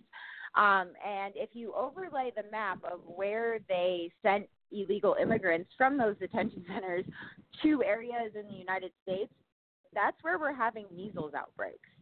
Um, and they're trying to blame the Orthodox Jewish community of New York, and they're also trying to blame the non-vaxxers. But if they've lived in this country for years and never was exposed to this. And then all of a sudden, we have an influx of people that if I go to some of those countries, I have to get a series of shots before I can go there because I'm going to be exposed to diseases and sicknesses that we in America we don't have in America. But we're letting these people come in unchecked, and if they are being checked, they it's being overlooked, and they're being sent to places like New York, like Westchester County, and uh, now we're having a huge measles outbreak and in Brooklyn. This is it is not by accident and and the government and people think we're stupid and that we can't figure out like oh well there was a measles outbreak here and then you sent those people to New York and now there's a measles outbreak there. What are what are we doing? We are allowing sick people into this country and if they're not sick when they're crossing the border with measles it could take up to 2 weeks for symptoms to show. So we don't know what the heck is going on here, and we are just letting people come in unchecked. You know, in, in the past, we had Ellis Island. Everyone had to come through. Everyone had to get screened, and you had to be quarantined for a certain period of time. And after that period of time, if you show symptom free of anything, then you're allowed to proceed. And two of my grandparents came through Ellis Island. And they went Mine through the whole well. procedure. And you know, today they come across, there's no TSA screening, there's no medical screening. As soon as they come across, they get put on a bus and sent who knows where. It, it, you've got outbreaks of not just measles, mumps, tuberculosis. Uh, there's LA cops that came down with Rubella. other highly contagious disease. Uh, yeah. Uh, now they have quarantined on the border three individuals. They don't know what they have. It's possible it's Ebola and they're still running tests on these individuals. Thankfully, they've quarantined them. But if they don't even know what they have, that, but they know they have something, and yet these people are coming over by the thousands, day by day, and you, oh, what are they going to do to the population of Americans that haven't seen these diseases in decades? We thought for 20 years ago a lot of these things were already wiped out. Yellow fever, things like that are coming through that we've never had to be vaccinated against. And now you're going to see American citizens dying of these diseases. Well, what I don't understand is they make us get the flu vaccine every year because there's different strains of flu that come out every year and it morphs and it does all that stuff. And I'm not a scientist, I'm not a doctor, but I'm a little confused that okay, I got this measles shot when I was a kid. You're telling me it's going to protect me from all of this stuff that like it wasn't in the shot? right? Are we going to have to get revaccinated to, you know, to protect ourselves? Like, are we going to have to revaccinate the population of our country because we are allowing illegals to come in here because the Democrats are benefiting by it? Actually, you will have to get another shot. I mean, that's why right? that's what I'm uh, saying. every time they they think something's going to um, be an outbreak a year from now, that's why they they want us to get inoculated because it's a new strain. Strain. So yeah, you will have to um, get another shot and another shot when something else come out. So then, aren't know- we all technically unvaccinated then? Right. So why are we blaming the anti-vax people? So it, it's just it's crazy. they got they have to have the straw man to blame, and it's easier to go after the the Orthodox Jew. Oh, oh, by the way, you notice they go after the Orthodox Jew, not the Muslim population that is also not being vaccinated. You know, just go after the Orthodox Jew. They're the easy straw man to go. You know, uh, it, it's Yeah. all a political stunt, and you notice the anti-Semitism in that at the same time. No, but we don't. They, they don't worry about that, right? Because Democrats all the time they they marginalize people of different races, different creeds, and and they think that's okay. But God forbid a Republican comes out and says even anything that's off the cuff. I mean, we make them pay with their careers, their lives, and everything else. I mean, it the the the hypocrisy of the Democrat Party is just unbelievable. But it's really it's really satisfying that the American people are waking up to that, and even Democrats themselves are waking up to it and saying, "Well, wait a second, what about this? What about this?" You know, people are starting to ask questions, and that's when things get done. When people start questioning what's happening, and that's what we showed at We Built the Wall. We took that money that we raised and we hired private industry just like they did with the con- transcontinental railroad and we built it in 10 days something which would have taken the government years which is why the government of sunland park just said go ahead build because they thought it was going to take us months. And that is that is that is going back to the whole problem is that with government everything is so um it's so difficult. It's it, it, it there's red tape. You have to go through this committee and that committee even if it's something so important that's going to impact people's lives in a positive way they will still hold it up. And that's what we proved is that the american people can stand up and do it for themselves. And if our government officials are going to go to DC and forget why they're there and forget that they're supposed to be representing us and making our lives better, then we were go- we're going to stand up and do it ourselves, and we will show them that yes, they might have a cushy job now, but come November, they're not going to have that cushy job because we've shown them that they are they are completely useless in DC. you know, I always hear the argument. Well, what about the people that live on the border there? They're, they- they've had land there that goes centuries back. You know, it's heirs property. You're you're, you're going to cross right through. Um, what are you going to do about that when they can't have the grazing land and blah blah blah blah blah blah blah? What are those actual landowners telling you? So you know there there's two kinds of uh, there's two kinds of people who live on the border. There's the people who see the problem and and actually they all are being affected by it. Um, but unfortunately, the the cartel has such a stronghold on some people um, that you know some people will actively work against the wall because they're making more money on the backside with the cartel than they would if the wall went up and we stopped this. But you have people who, like the landowner we work with at the American Eagle Brick Company, you know, he, they had to shut down operation because they were being completely overrun by illegals. I think the first night there we had our crews there, there was 400 people that came running through in the middle of the night. And where we built was one of the most highly trafficked areas um, in on on the El Paso sector. And when you cross in the El Paso sector, you actually have to pay more to the coyotes because it, it's seen as a luxury because you're going because you cross and you're immediately into El Paso into a big population center, so it's easier to disappear. Um, but people on the border are suffering, and they're suffering in ways that no American should suffer. And the people who are benefiting by the by the cartel, um, they are doing such a disservice to all Americans. Um, you know, you have people who, you know, live in northern in New York or places like that who say, you know, the border issues really don't affect me. I need to worry about this and some of the times they'll say I need to worry about like the heroin epidemic or the opioid epidemic. Um, what they don't realize is that heroin and that those opioids and that fentanyl that is killing people at high rates in New York. My I've lost friends. You know that was probably trafficked over the U.S. Mexico border. And if there was a border wall, that fentanyl would have never been able to get through the country. Um, and, you know, we wouldn't have this epidemic. But no, people don't want to pay attention to that. But everything um, like the heroin epidemic is being affected by issues coming across the border. So the the immigration, the border issue affects everyone in places and, and in ways that they never even expected. Well, it's not only that. You know, as the drugs move, someone has to move it.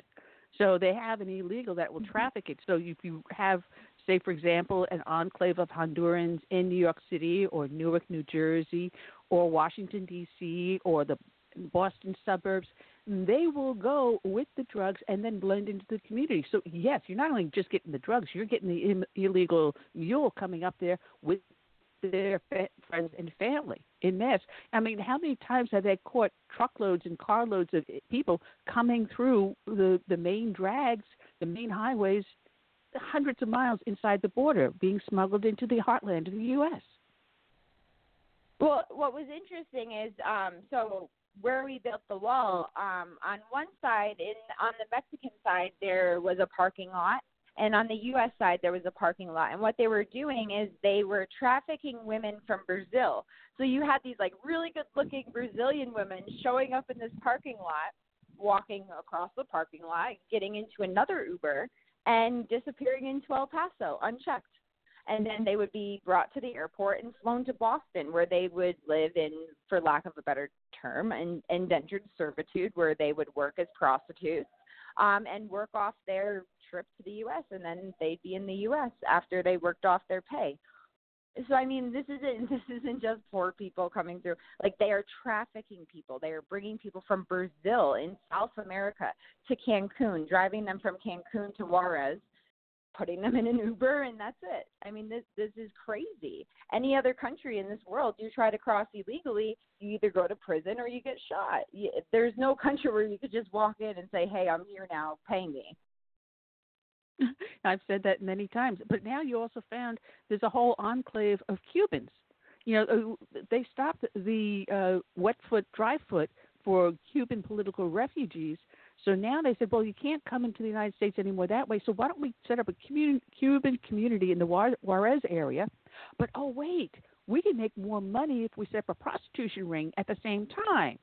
So yeah, you're getting it mm-hmm. not only just from Brazil, you're getting it from Cuba, but we're also finding Middle Easterners and Chinese.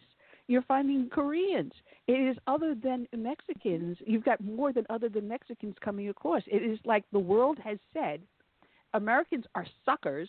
The border, the border is porous.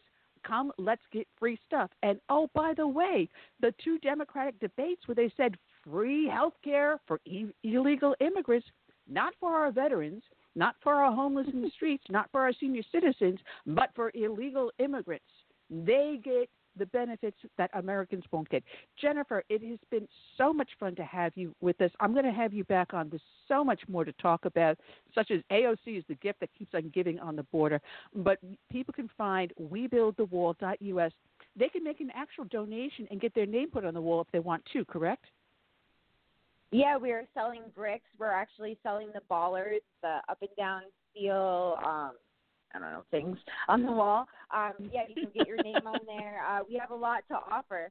So yeah, if you visit webuildthewall.us or any of our Facebook properties at We Build the Wall, all the information is there, and you can become part of history. Because not only are we stopping the illegal immigration problem, we're also sending a message to our politicians in D.C.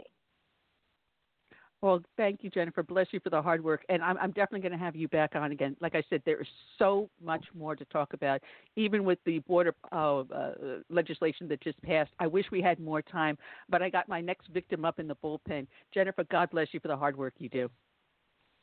Thank you. I always love talking to a fellow New Yorker. Take care. Take care. All right, Jennifer Lawrence, check her out. WeBuildTheWall.us, and let's get our next victim on the on the line here. Uh, his name is Andrew Farley, and he's also a fellow. Uh, my mind just went into a major brain fart. Uh, broadcaster. He's got a great book out uh, called Twisted Scriptures untangling 45 lies Christians have been told. And I got to tell you, um, when I started reading his book, I, I said this before, I'll say it again. I started crying because someone actually gets it. Welcome aboard, Andrew. How are you today? Hey, doing great. Thanks for having me.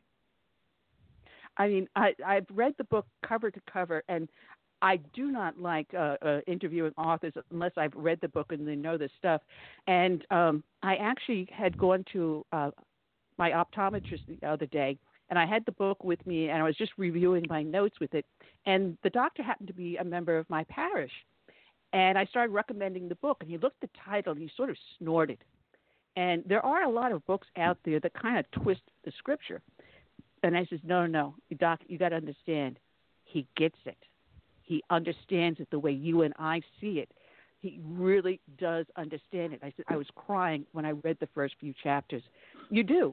I mean, there is a way that you've got a lot of people out there preaching, but they twist it and they distort it. And if you haven't read the scriptures, you don't understand what they're doing to you. They're pulling the wool over your eyes. Yeah, yeah. I mean, Jesus said the truth would set us free, and I, I think that's real. And there are a lot of people out there that are teaching things that are not setting us free. Instead, you know, Christians can end up more miserable than ever. And when they're inviting other people to become a, a believer whenever they're eva- evangelizing, if they were truthful, they might as well say, Would you like to become a Christian and be miserable like me? So that was my story. I was a young believer and miserable, and that's why I wrote this book, Twisted Scripture, to to help free up others in the love and grace of God? Well, you know, there's there's something I learned a long time ago, and yeah, I was raised Roman Catholic. I'm now Anglican uh, because the Catholics teach you fear. They really do. Yeah. You know, you've got to fear. Uh, but if you actually understood what was being taught in the New Testament, is that you walk in love, not fear, and you've got to understand what that means. Because if you walk in love, you're opening your heart not just to your fellow man, to everyone else, but you're opening your heart to God and letting Him into it. And understanding that no matter what happens to you, no matter what terrible thing happens to you, in the end, it's going to be okay. Because in the yeah. end, you're going to be up there with God. And I got to tell you, um, I, I was, my listeners know because I, I had been rushed to the hospital on Sunday, and I was in the floor on the floor, breathing in the most excruciating pain I have ever known in my life. And somewhere along the way, while I was waiting for EMS to show up, and God bless them, they came within moments. Um, in the back of my mind, I said, "That's okay, God. If this is it, I'm ready." Because that's yeah. what it means when you walk in love and not fear.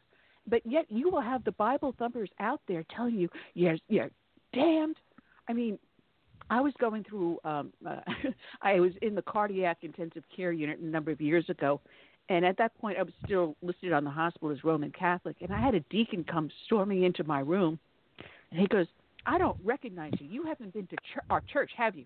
And I said, uh, "No." He goes, "You're going to be damned to hell." Now, I'm in cardiac intensive wow. care. I'm hooked up to all these monitors, and I'm looking at this guy like he's got 15 heads. But this is this is what they you're you're you're breaking those myths in this book. Yeah, yeah, everything from hey, a Christian can fall from grace and God's going to say depart from me and God's going to blot you out of the book of life or spit you out of his mouth and boy if you don't do enough good works then God's going to get ticked off at you. I mean on and on it goes. There's lots of lies out there that people are teaching. So in this book, I mean I'm really just highlighting and showcasing the love of God and the grace of God and the forgiveness of God. If we didn't have him loving us the way that he does, then we would not be able to live the Christian life. It really is all about Him. It's not about us and what we're doing for God. It's about God and what He's done for us. You know, it, it's funny because you know throughout life we waver in our faith. We have a strong, strong period, and then we we kind of like wane off a little bit. And and you've got a lot of pastors out there that go, oh no no no, you've lost your faith. You know, you're going to be damned now. But that's not what God mm-hmm. is about. He understands we're human. We're going to have those right. ups and downs, but it doesn't matter to Him, does it? As long as we come well, back to Him. Exactly. I mean, Abraham, you think about Abraham's story in the Bible, and he was told that he was going to have a son and then he doubted and he wavered and he ended up uh, having a relationship with another woman as sort of a backup plan like a a plan B just in case God didn't come through and then in yeah. the New Testament in the New Testament when it tells the story of Abraham here's what Paul says. Paul says Abraham did not waver.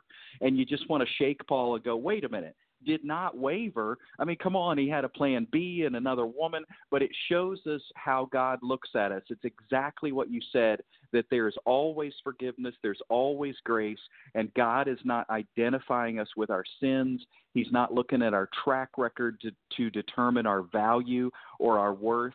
And we have to learn our identity in Christ and that's where true identity is found. It's in Christ, not in what we're doing. You know, one of the things I loved about your book because you, you lay it out chapter by chapter and you go through the various scriptures, 45 of them, and you show where, you know, the, we're being taught hypocrisy, where is the truth that, you know, if you understand, then you get to see the truth and understand even far better. And one of the things that um, at the end of the chapter, you give some notes for people to reflect on. You know, think about these things, and it helps you understand better. And then you offer a prayer that is a calming, a calming thing that, that takes the person say, all right, fine. I've laid it out for you. I've made you think about it. Now let me pray with you. That you do throughout the book, which is very beautiful.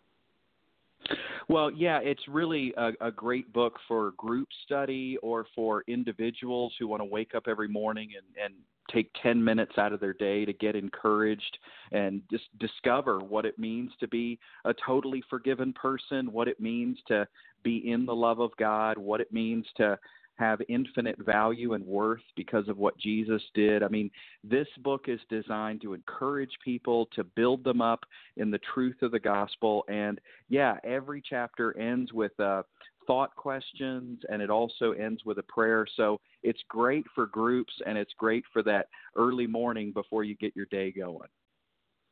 You know, I, there's one one chapter that that really struck me pretty hard, and that's where you talk about baptism.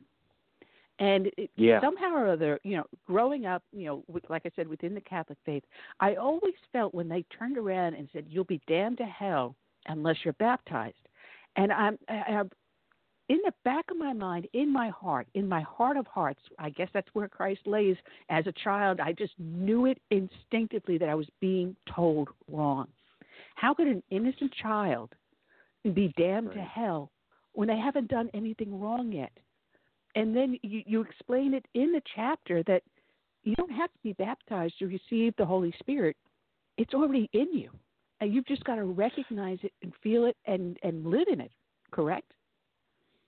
So, uh, yeah, Acts chapter 10 says this. I mean, the apostles stumble upon this group of believers, and they've already got the Holy Spirit. They've already received the Holy Spirit. They already believe in Jesus.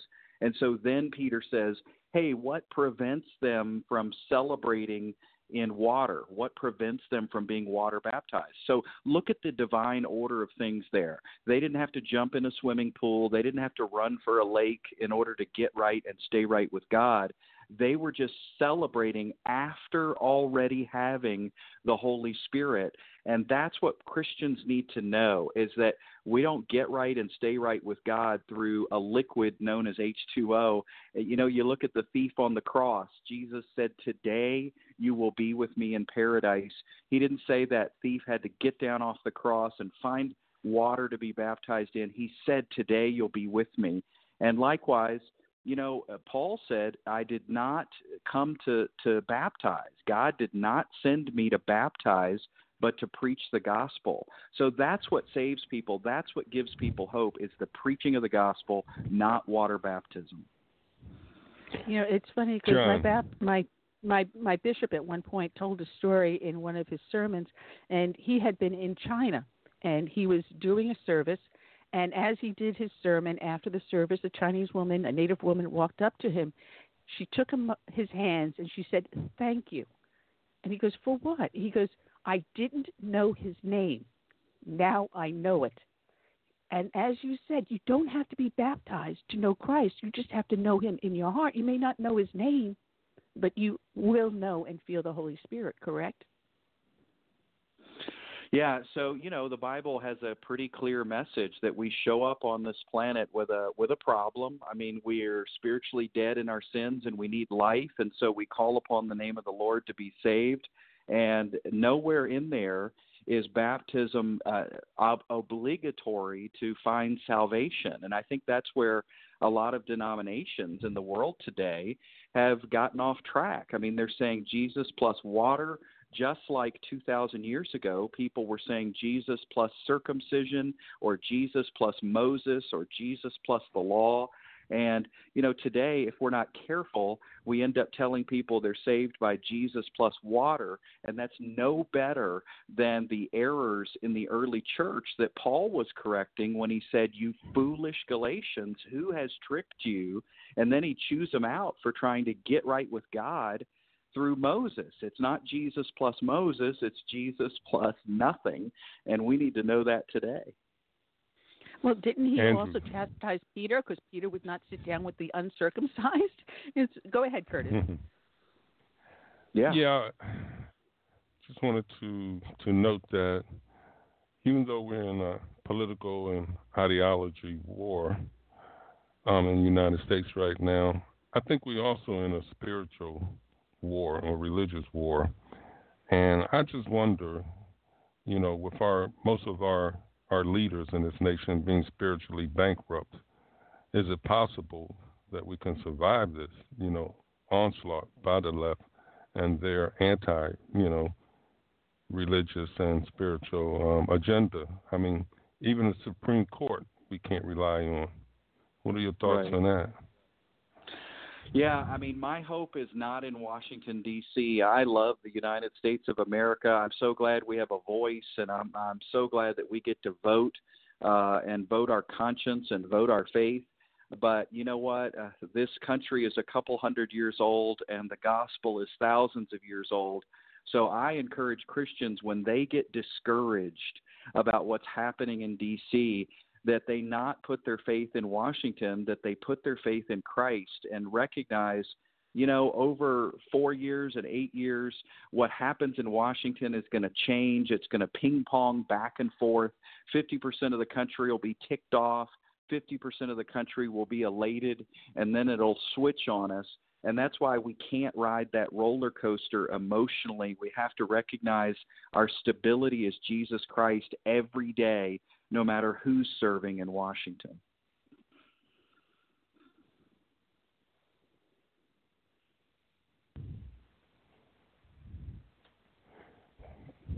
I guess Annie went to take a short break.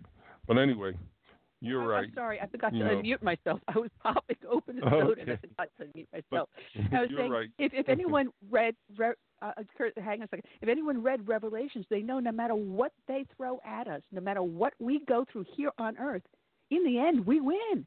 It it, it doesn't matter what they do to us because Andrew, in the end we win, right?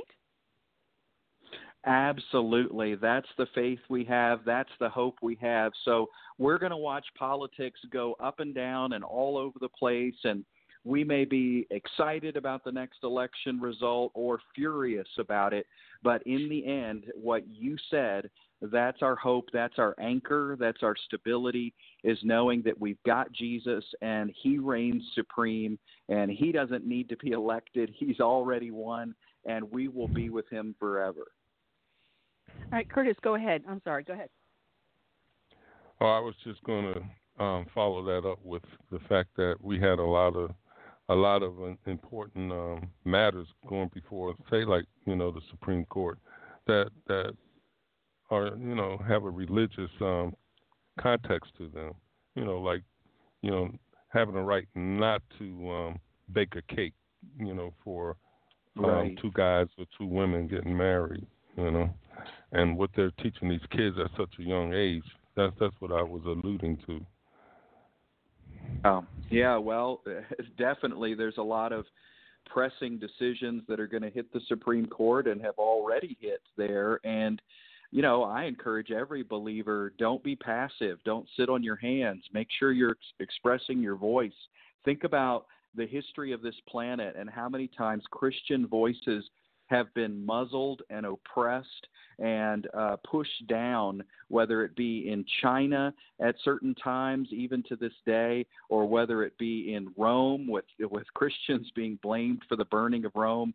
Here in the United States, today we have an incredible opportunity to express our voice and vote our conscience consistent with our faith. So don't take it for granted. Express yourself, cast your vote, and it makes a difference. We may not stop the chaos and sin of this fallen world, but we can delay it in our country by making sure that our voices are heard. Oh, absolutely. And what I loved about the uh, the debate, and I played this for a clip for uh, John Horvat in the start of the show with um, Mayor uh, Mayor Pete when he made the comment uh, that with the Democratic Party, the Republican Party is the party of Christianity, and the Democratic Party believes in separation of church and politics. And I, I just started rooting for him at that moment because I said, here in the Southern Bible Belt, where you've got a lot of Black Baptist churches here, uh, I said, and they all vote heavily Democratic. Well, you just gave the Republican Party a huge boost, don't you think, Andrew? Yeah, absolutely. I mean, I understand that we don't want government inside our churches telling our churches what to do. But as far as being a citizen on this planet and part of this country, uh, everybody has a right to wake up every day and have faith in God, have belief in Jesus, and to express those convictions uh, at the ballot box. So uh, I think you're right. I mean, you start uh, trying to say that Republicans are the only party of Christianity and of expressing their faith, and that's going to be a feather in our cap, and it's going to bring Christians out to the voter box to express themselves. And you know, you don't want to have your faith in a in a categorical box or some chamber of your mind that doesn't affect how you think and how you vote. Uh, God gave us the renewing of the mind so that we could think in new ways, act in new ways, and that matters when it comes to voting. You know, it, your book is so wonderful. As you said, people can use it as a as a workshop book in, in groups in your uh, congregation or whatever. Uh, if, if you could see how many notes I have, post-it notes on the pages, we could spend easily a full three-hour show going through it.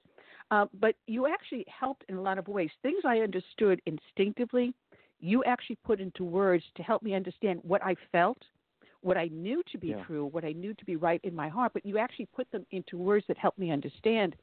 And one of the things that uh, occurred is that I was up in Orangeburg, South Carolina, because Mayor De Blasio was up there at a local church, uh, fundraising and stomping. And uh, I don't know if you were aware, I'm a retired NYPD cop, and NYPD hasn't had a contract with the Mayor De Blasio for three years. So the call was put out to us that are retirees to go protest him. So we showed up at the church, and the next thing we know, we have some church members coming out and trying to scoot us off the sidewalk. Well, you can't tell two cops, a couple of cops, what the laws are because we already know we can stand on the sidewalk as long as you're not in your lawn. And the next thing you know, they started to throw scripture at us And fortunately, the other cop that I was standing there with knew scripture a little bit better than I did and started reciting the New Testament. And I'm listening to him, and then all of a sudden, what you wrote in your book kicked into gear in my mind. And Hmm. when my friend took a pause, and I said, Sir, didn't Christ die for our sins on the cross? And he goes, Yes. And I says, With the resurrection, did he not bring us a new law? He goes, Yes. So therefore, the scripture that you quote, the law of the Old Testament, is dead to us, and the new law is in its place. And the new law is love. So, sir, are you showing us love, or are you showing us the old law? With that, he turned on his Mm. back and walked away. But you know, it, it was wow. it, this is this is what they do. They try to twist the Yeah. old scripture, and and you talk about teething, not teething, not little babies teething, but tithing, uh, giving to the church, Yeah. the alms, and these are all things you address in here and show where certain things are wrong. And I got to laugh because I looked at my bishop's shoes one day. And I started cracking up. He goes, What's wrong? I go, I know a man of faith when I see his shoes. And I said, Your shoes are in worse condition than mine that means you are a true man of faith. So if the guy had three hundred dollars shoes on and he didn't have a pair of raggedy deck shoes, you know, I'm not going to go to the church with the three hundred dollars shoes and the ten thousand, uh, the the hundred thousand dollar car. I'm going to go to the guy with the raggedy old book, uh, deck shoes. These are all things Right, you address right. in the book. Yeah, I mean, you know, tithing, of course, we want to uh, give freely from the heart. That's what the New Testament says. But tithing is an Old Testament concept, and we need to know that. I mean, Matthew 23 23, Jesus says that tithing is a matter of the law. And as you pointed out, we're dead to the law. We're not under the law. Christ is the end of the law for all those who believe. That's what Paul said. So we have uh, new laws written on our hearts. As you mentioned, the law of, of, of loving other people as Christ loves us and uh, believing in Him and trusting Him. That's what's written on our hearts today. It's not 613 commands of the Old Testament. And I think people will find that whether it's the prosperity gospel that's taught out there, the health wealth gospel, or any other manipulation, people are running to the Old Testament law and they are cherry picking from it in order to control people and extort money from them. And we need to see that that is not the message that Jesus has for us. When we support a ministry or a church, he says, do it without pressure, without compulsion, that God loves a cheerful giver. That's the real motivation. So we don't have to buy God's blessings. We don't have to buy off God like he's a mafia lord or something. We we need to recognize that we're just giving from the heart because we want to support a message and a ministry. And if we can't give during a particular time of our lives, that is totally fine. We are not under pressure. We're not under condemnation. We're not under guilt. So people need to know the freedom of grace giving so that they can enjoy being generous when their heart leads them to do so.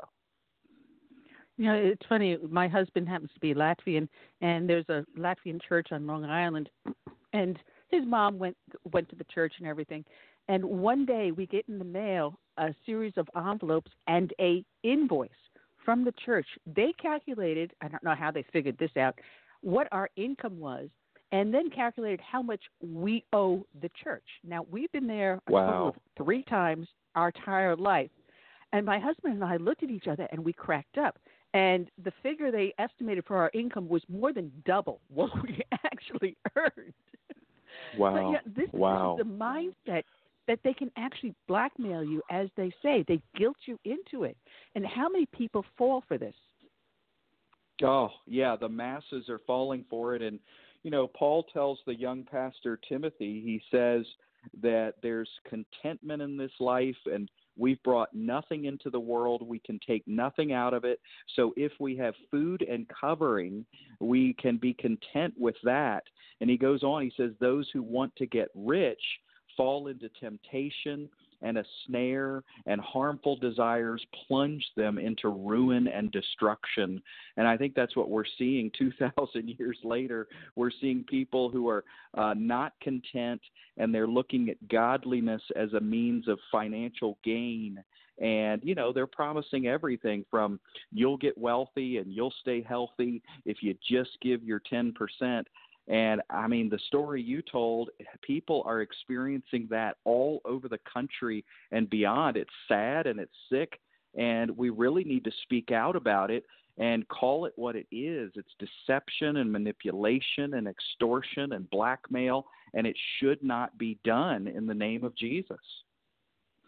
Yeah, and then there's a lot of other things you address in the book. Like I said, we can easily do a full three hour show on it. But you also talk about the corruption of our morals here. And we see this day by day with uh, transsexuals uh, leading services in a church. Uh, three and six year olds being told transgender stories to tell them that, hey, you're gender fluid.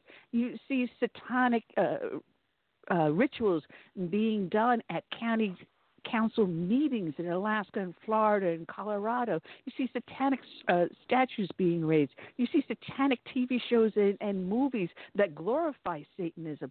And it, we're being assaulted in so many ways in today's environment. It's sensory deprivation. It's very hard for a Christian to stay on the path.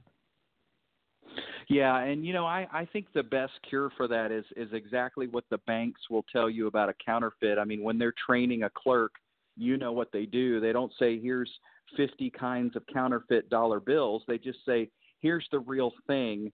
Get to know the authentic dollar bill, and then when anything else that's strange or unusual or feels different, when it comes in, it'll stand out like a sore thumb, and then uh, you'll know that it's a counterfeit. Well, it's the same with the gospel. The only cure for this is to really dive deeply into God's word and know what you believe and know why you believe it so that when a counterfeit comes to your doorstep or when you hear a counterfeit in the pulpit, up front at church on Sunday morning, then you will be able to call it out and know what it is and be forewarned and wave a red flag of concern and get out of there, run for the hills, and find a place that is truly encouraging in the truth. I mean, that's the solution. Get to know the real gospel, the real thing. And that's why I wrote this book, Twisted Scripture, was to help people see these counterfeits and also celebrate the truth to the fullest. Well, now you've got a podcast as well as your own ministry, don't you? Yes, so I have a radio program that airs every weeknight at 8 p.m. Eastern on Sirius XM. It's called Andrew Farley Live, and for a half hour each night, I take live calls and do counseling and help people with scripture passages and personal issues going on in their life. So if you want to look for that on Sirius XM, it's channel 131 at 8 p.m. Eastern every weeknight. Uh, I'm normally not in my car because my XM is inside my car, but I'm going to have to check it out. Wow. All right. And yeah. Um, also, uh, also there's a, a website. So if you're not in your car at that time and you want to hear the programs, we have thousands of programs and free videos on my website. And if a topic comes up that you're interested in, all you have to do is type in the the topic or the scripture passage, and then all the videos and audio messages are there to encourage you. So you can go to my website. It's andrewfarley.org. That's andrewfarley.org. I'm going to add that to the show description because I did not get that from your agent. So I'll put that up there, the uh, the XM Radio 131 and AndrewFarley.org. I'll add that to description because you know how these work. The majority of people that listen to these casts listen to them in the archives. So I have it up there. They can yes. click on the link to Twisted Scripture and get the book. I'll add it up there so they can click on it and listen to your your your radio cast as well as uh, your website. So I'll add that in there. I mean. Uh, Great. Like I said, we can talk hours and hours and hours on this one, uh, but it, it, you actually helped me understand a lot of things. Like I said, I felt in my heart to know be the truth. Uh, and how I was being taught wrong. I just I just knew it all along, which is why I left the faith I was in, and I'm in the faith that I am now. Um, just want to let you know also, our faith is under attack day by day. And to give Yeah. you an example, there is a petition on this show page where I'll add the other information. Um, a woman decided that because our Serenity Chapel, which dates back to 17, I believe 1792, it was the one that was burned by Sherman, depicted in uh, Gone with the Wind. And we Hmm. open it to the public, and we have a, a service once a year on there. We allow weddings to be there and other ceremonies to be performed there. and it was being desecrated.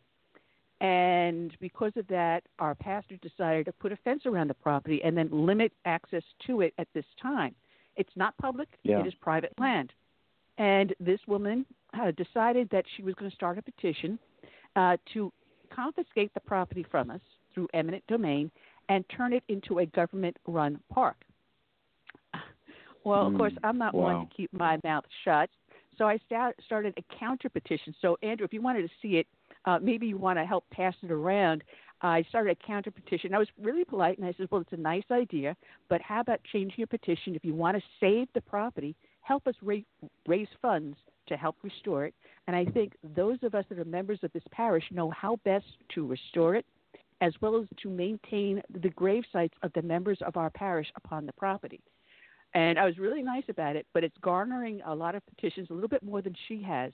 But this is what's happening. You know, they we're under assault day by day, and unless we speak up and counteract, oh, it's going to continue and it's going to get worse. Right, right. Wow. Yeah, thanks for telling me about that. That's good to know. Uh, I appreciate you taking time with me today too. I really enjoyed the conversation. Oh, it is my pleasure, and we'll definitely have you back on. And uh, good luck with XM Radio. You got me jealous.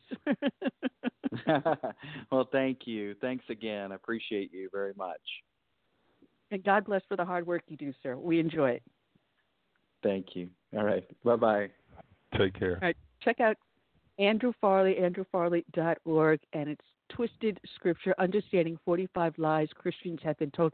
It is so informative, Curtis, and I know you would enjoy reading it as well as a lot of our other listeners out there. We're waiting for our next guest to call in, Myron Magnet, uh, and I do And believe that he is on. Yeah.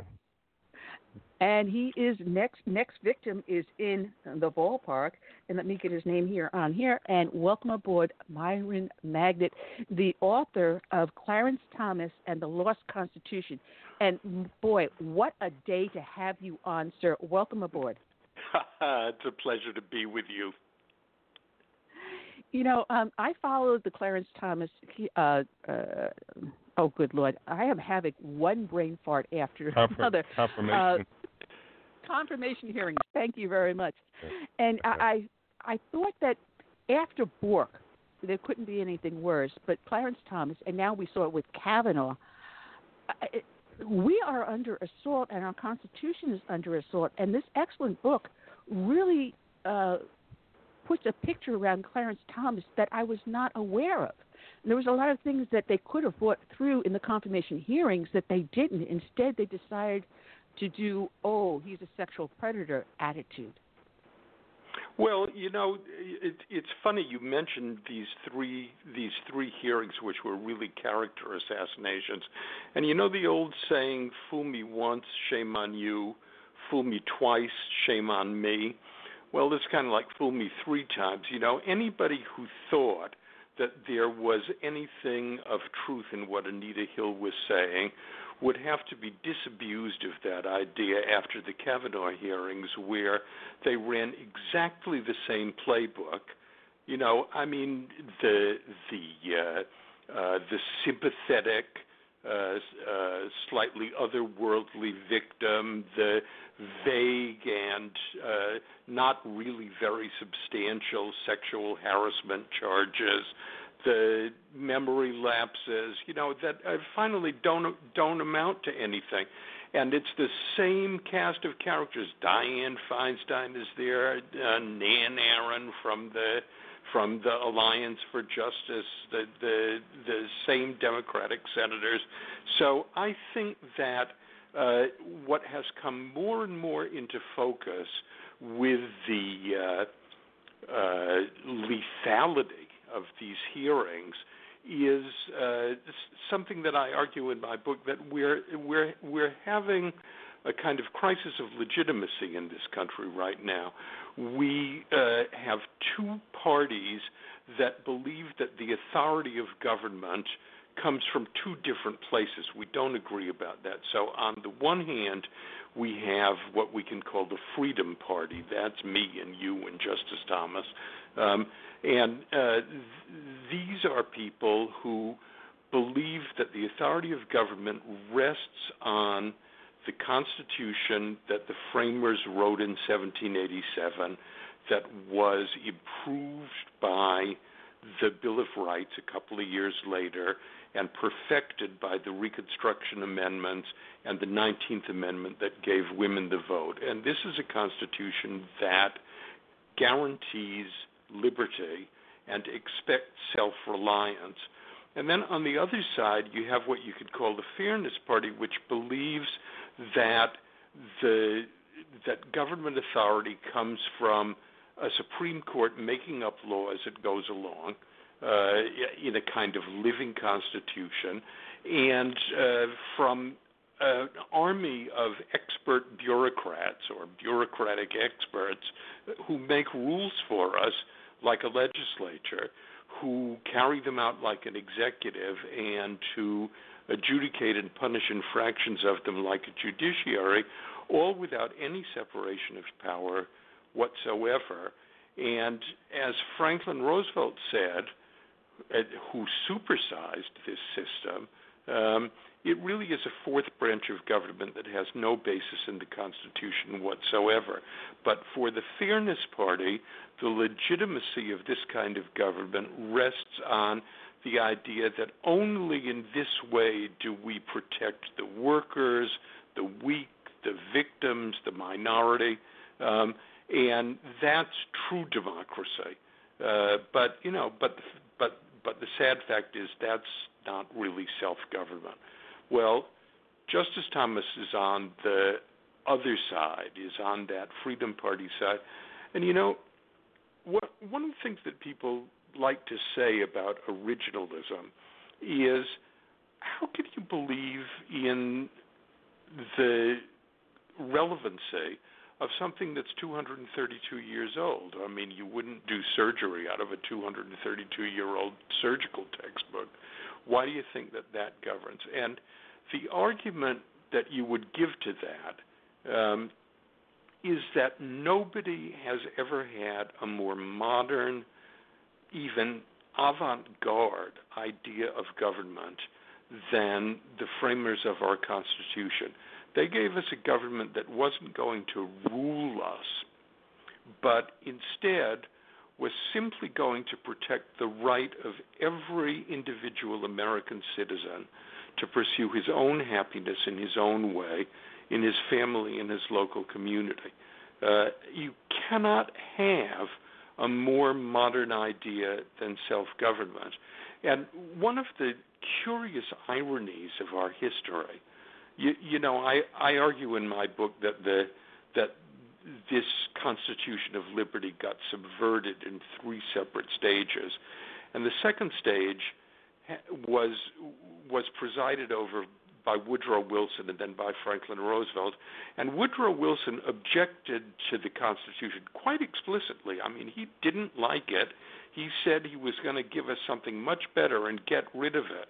And he said it wasn't modern enough because modern conditions change so rapidly that the whole dynamic of the modern world was kind of Darwinian, you know, that conditions change so quickly and we needed to uh, evolve and adapt to them in a Darwinian way, so we needed a much faster kind of government than what we had before.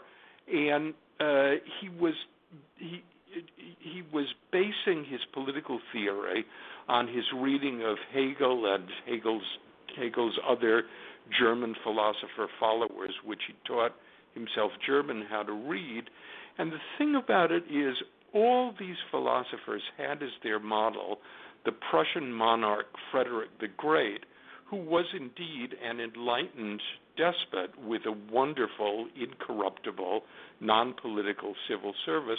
But the thing is, here's Woodrow Wilson telling us that his model of enlightened despotism is is more modern than democratic self-government is laughable because monarchy monarchy is not more modern than a republic and furthermore enlight, in enlightened despotism enlightenment always evaporates leaving only despotism behind.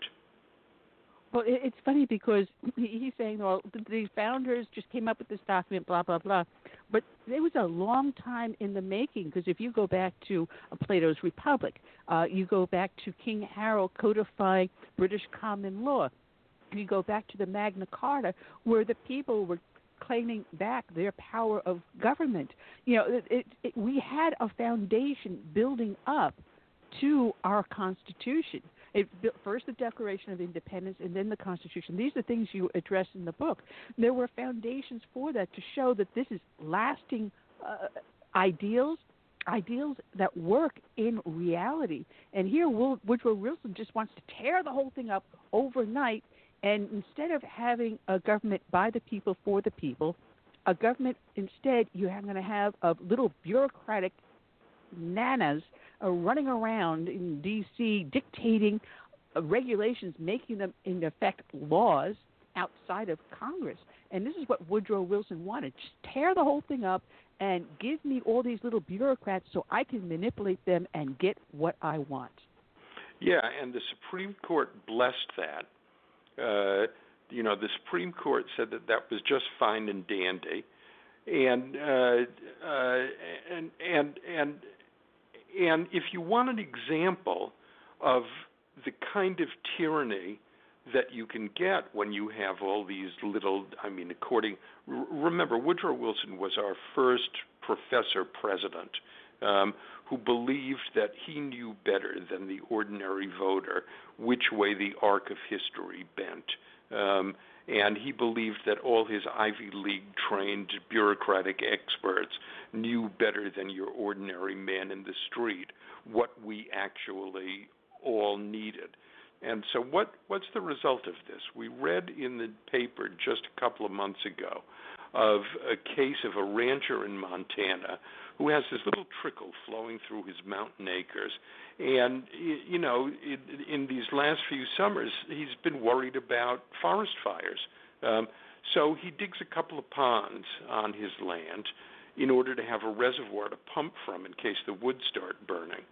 And the EPA turns up now based on a rule that they have made under, it's true, the Waters of the United States Act, but it's a rule that they made, and they charge him with polluting the navigable waterways of the United States by digging these two ponds. Now, the the the the only thing even resembling a navigable waterway is more than 40 miles away.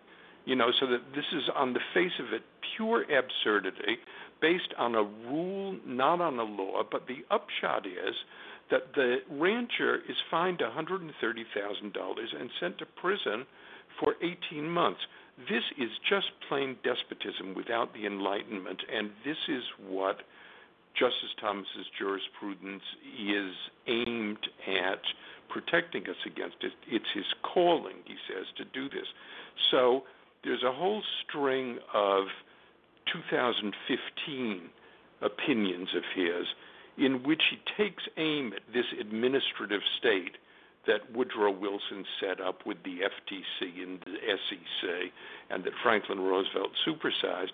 And, you know, he starts out with an opinion in which he says this has no comfortable home in our Constitution with its absolute lack of separation of powers and with the fact that you that that the Constitution lodges all legislative power in the Congress, all judicial power in the judiciary in Article 1 and Article 3.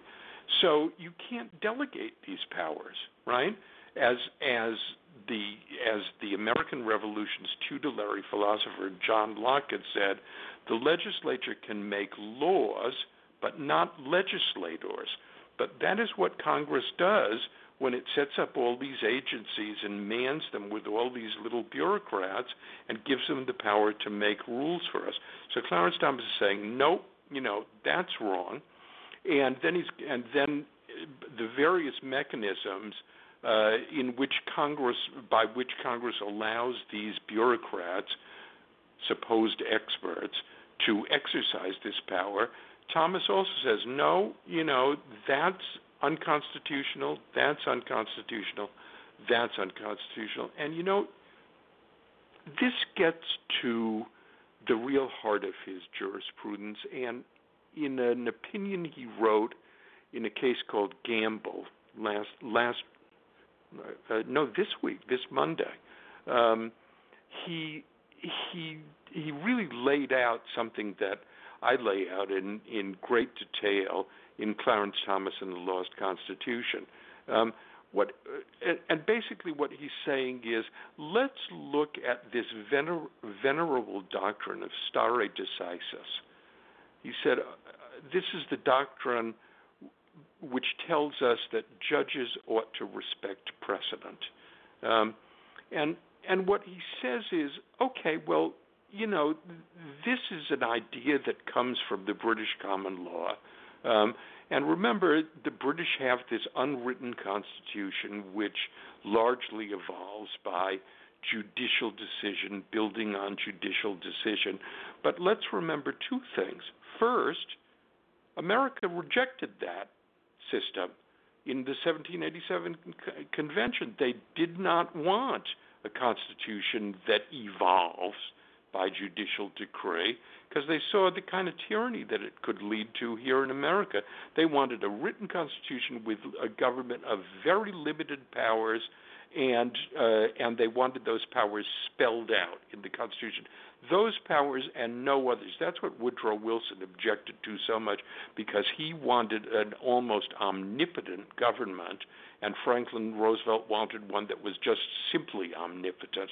Um, and so, what Clarence Thomas says is when you have got Supreme Court decisions that ratify all this, um, and the decisions are clearly wrong, he says when Congress passes a law and the president signs it, and we Supreme Court justices recognize that it's unconstitutional, we do not hesitate to overturn it.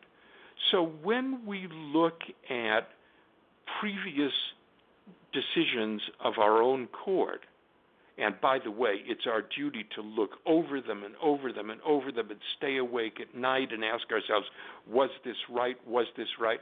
And if we decide that, as a matter of fact, we or our esteemed predecessors made an error, it's our duty to the oath that we took to preserve, protect, and defend the Constitution of the United States to say this judgment was wrong and we overturn it. And in particular, those judgments of the Supreme Court which either made or ratified real subversions of our constitutions are the ones that is the ones that are, are the ones that we need to overrule. Now, this is a very, very radical jurisprudence, um, as as Justice Scalia said you know, he he was an originalist, he says, but compared to Clarence Thomas, he is but a faint-hearted originalist.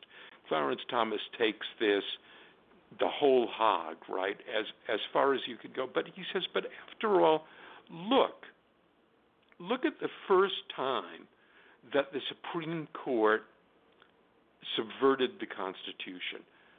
This was in the 1870s. So we just fought a civil war. 400,000 Union soldiers almost had died to make men free. And we passed the 13th, 14th, and 15th Amendments, the heart of which is the Privileges or Immunities Clause of the 14th Amendment, designed very explicitly to clothe freed slaves in all of the rights guaranteed by the Bill of Rights against any invasion by state governments, right? So state governments can't get at the the life, liberty, or property of freed slaves in in in in any way. You suddenly get these, you know, but the whole nation is waiting to see how is the court going to interpret this. In 1873, and then again in 1876. Now remember, you've already got, you know, the sort of full flowering of terrorism, not only by the Ku Klux Klan, but by the Knights of the White Camellia, um, by the White League. Um, you, you, you've got this this reign of guerrilla terror going on in the South in order to force blacks into serfdom. Um, because, I mean, for a variety of reasons, but one is the whole economy of the South still depended on this kind of serf labor uh, to get the, at this point, the cotton crop out. Um, and so you get two decisions of the Supreme Court, Slaughterhouse in 73, Cruikshank in 76, that in effect says that the 14th Amendment does not clothe freedmen in the rights enumerated in the Bill of Rights against the states. And Clarence Thomas, you know, you get you get now 90 some years of Jim Crow in the South, and Clarence Thomas says, "Hey, this is personal with me. This is personal with me. I grew up in Savannah under segregation, and I couldn't drink out of this fountain, and I couldn't walk across that park or use the good library." Um, so he says, I know what government tyranny is like firsthand. These decisions were not only wrong, but they were shameful, he says. And yes, in the New Deal, the Supreme Court came up with a workaround uh, around these these 1870s decision. He said a legal fiction called substantive due process. Why are we why are we sticking to this fiction? Um, why don't we just step up to the plate and say our esteemed predecessors were incorrect in these decisions. They were in error, and we hereby overturn them. When Franklin Roosevelt held a gun to the head of the Supreme Court and said, If you don't give me the right to use the Interstate Commerce Clause illegitimately to take control of all all American economic activity because I believe the Depression was caused by a crisis of overproduction and I need to control the whole economy in order to live in output. If you don't allow me to do this, I'm going to enlarge the court and pack it with New Deal supporters. And sure enough, a justice, a justice named Robert said, okay, okay, we give up, right? You can have my vote and you can control the whole economy. Clarence Thomas says, you know what?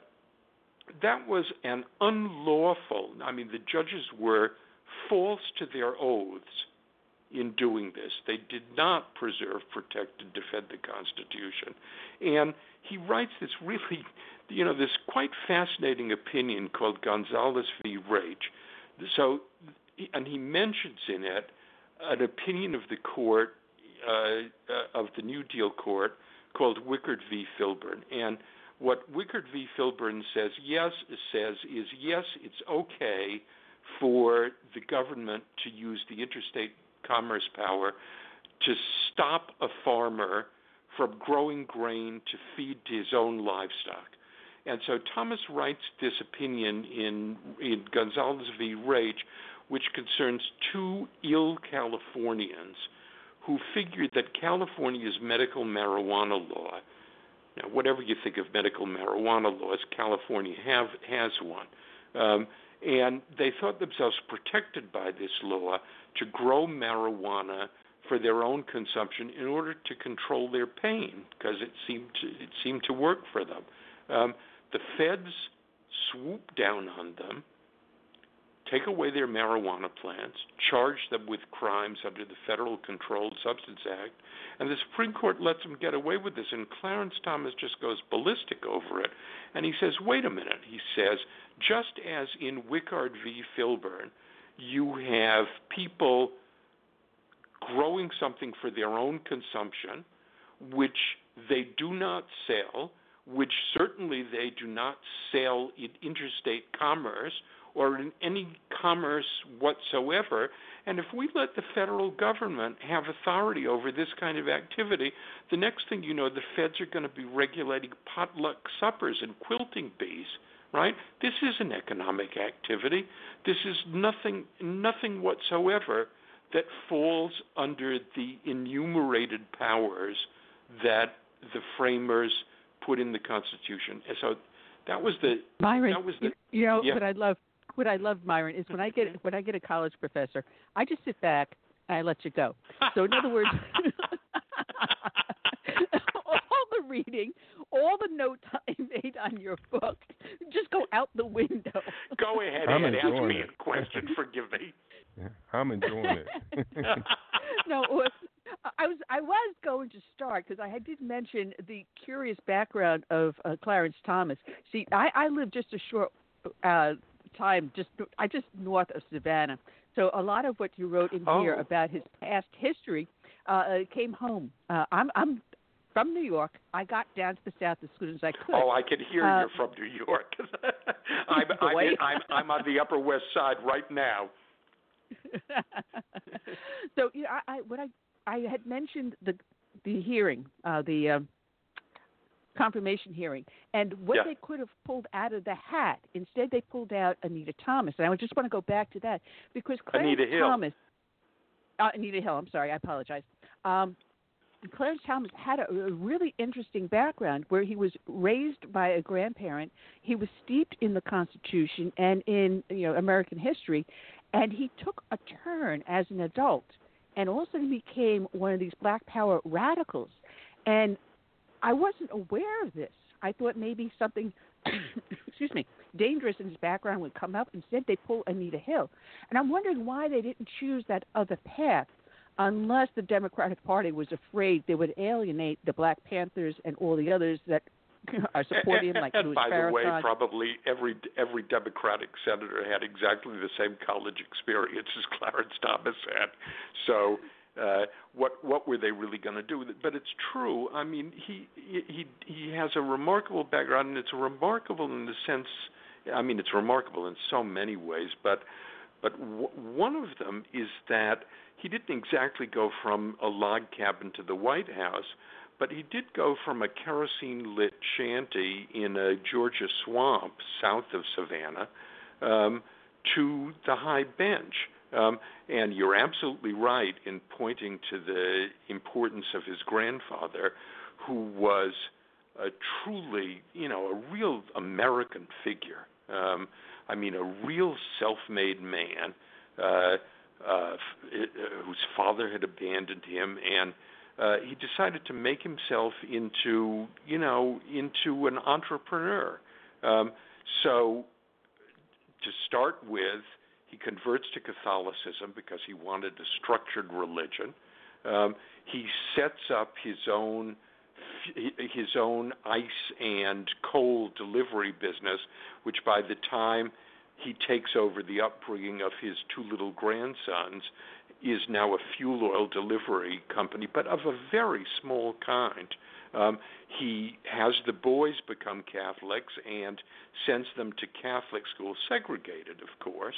Um, uh, but but the teachers were, for the most part, Irish immigrant nuns who taught the boys that all men are created equal and that therefore segregation was wrong. So, you know, from the get go, Clarence Thomas was imbued with the fundamental American creed.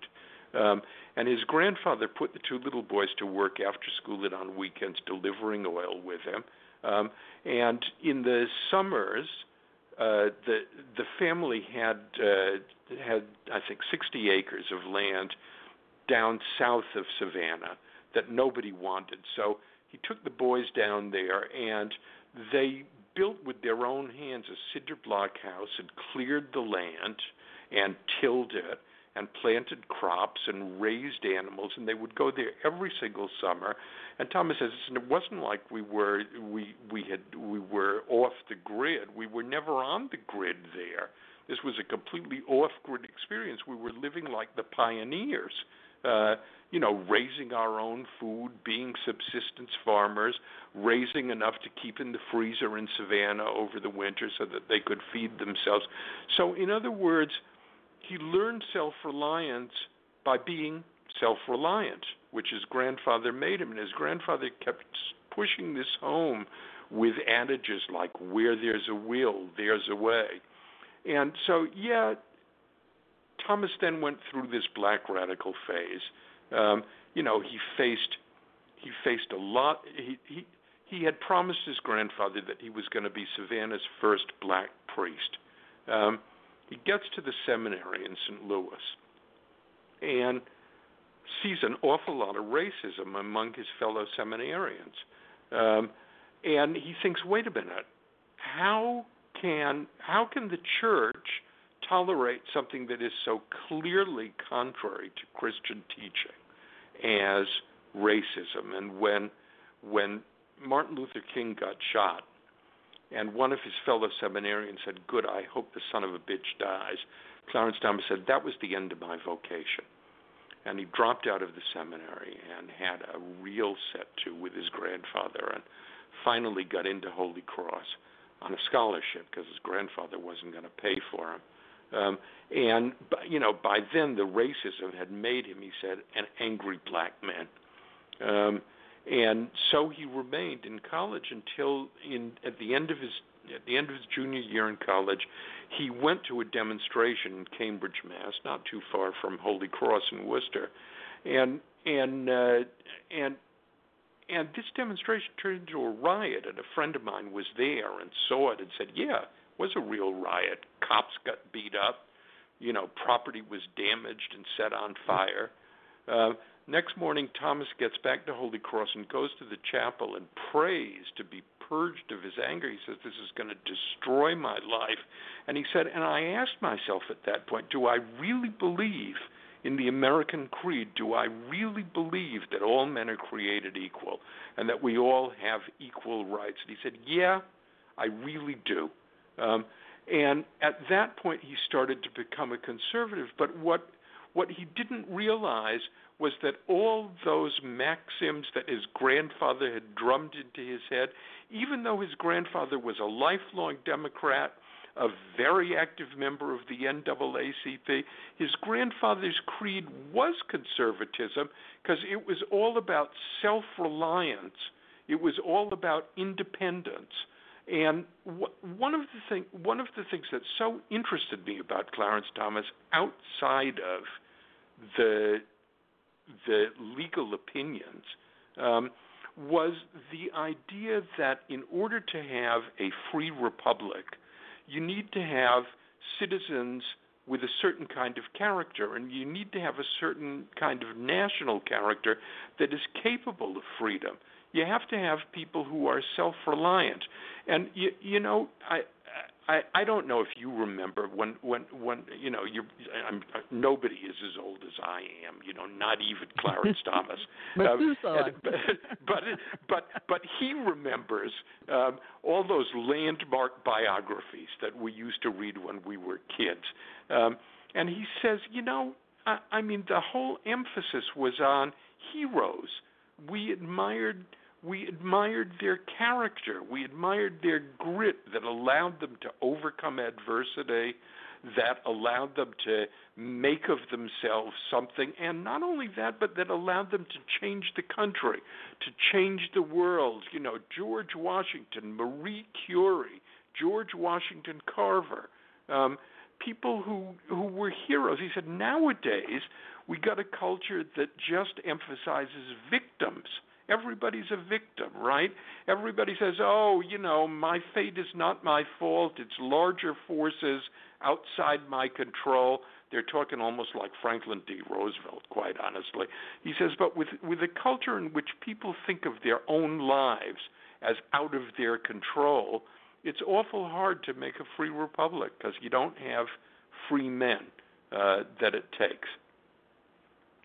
Well, this is the point in your book because when T- Clarence Thomas now becomes a Supreme Court judge, he realized he didn't know enough. He was honest enough to get a staff and people around him to help him and help shape who he is today.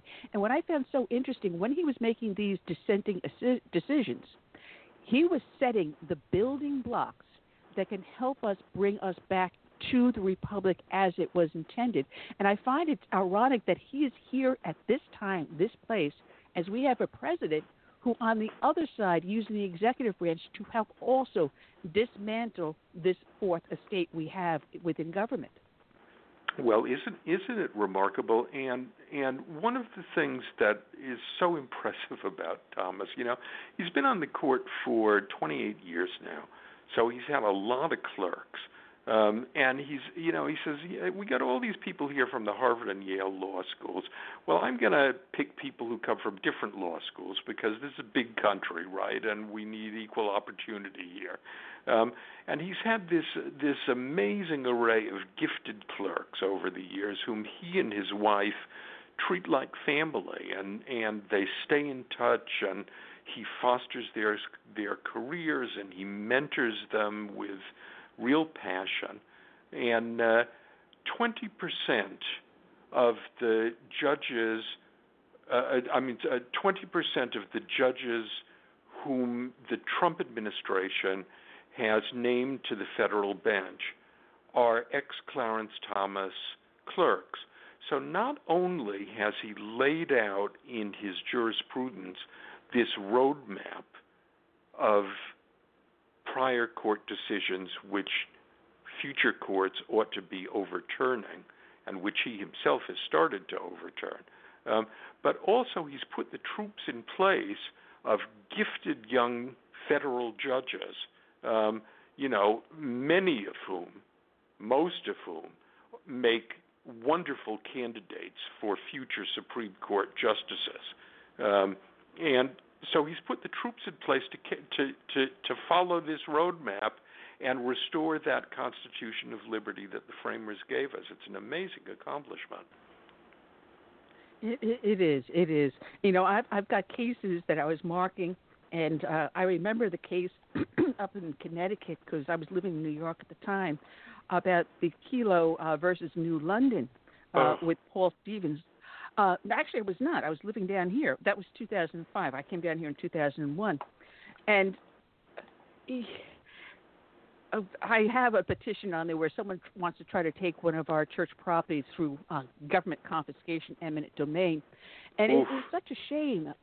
Uh, it, I've got a counter because she doesn't know I know the clerk of the court. She happens to be someone I know personally. And a yeah. lot of the people she put on the petition either belong to my church or I know through the Republican Party personally for a number yeah. of years, so it's not yeah. going anywhere. But when I followed this Kelo case versus New New London, um, I was thinking, what a travesty of justice. And here, once again, Clarence Thomas, you know, shines in his dissent, and Paul Stevens. I know people were trying to find ways to confiscate his property at the time he made his ruling. But that that that property is to this day still sitting fallow. And here they well, they yeah, isn't isn't isn't that amazing? I mean, so so so here, New London gets this, uh, uh, you know, grandiose urban renewal plan, which all hinges on Pfizer, the drug company, building a new research facility down there, and Pfizer's going to put up a bunch of money, and a bunch of private developers are going to put up money. So uh, they condemn these perfectly nice, if very modest, houses on the new London waterfront, and they're going to tear them down in order to build this whole new development with a river walk and restaurants and a shopping center. But you know, but they're going to they're going to take away people's houses to do this. They're going to tear down their houses. And Thomas says, "Excuse me, you know, we're so so scrupulous." As a court about not letting government agents go into people's houses without proper search warrants and without probable cause, right? We are protecting entry into the house, but if the government wants to tear down your house, that's just fine. And you know, and actually if you look at this Kelo case, what was actually going on?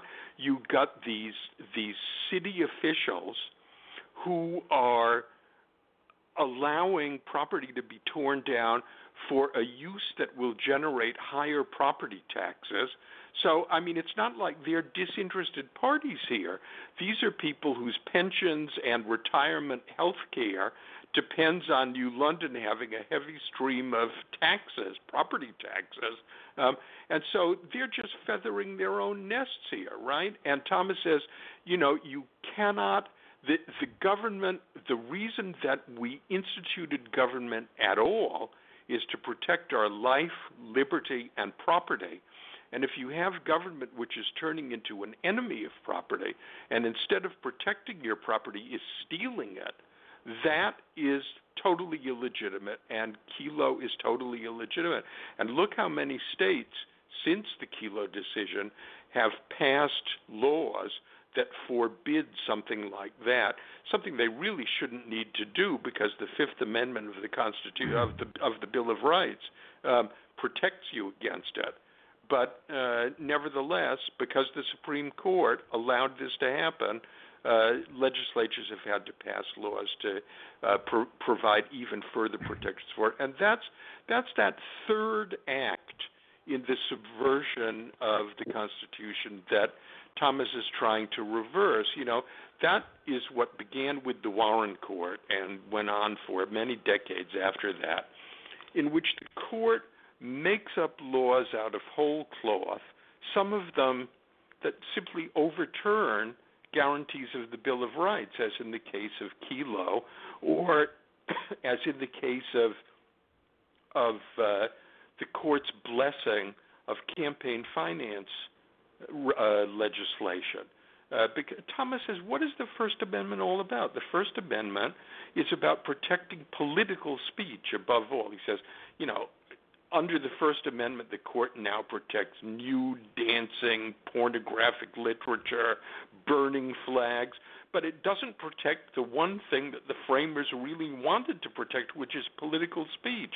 And if you can't give contributions to allow candidates to put out advertising, which is political speech, or if you can't make expenditures of your own to put out political advertising, well then you're then you don't have freedom of political speech which is which is what the which is what the framers uh, set out to give us in the in the in the first amendment right? It's absolutely fundamental to our democracy. Yeah and here you Myron. talk about citizens united and uh, this is my co-host curtis go ahead curtis Yeah.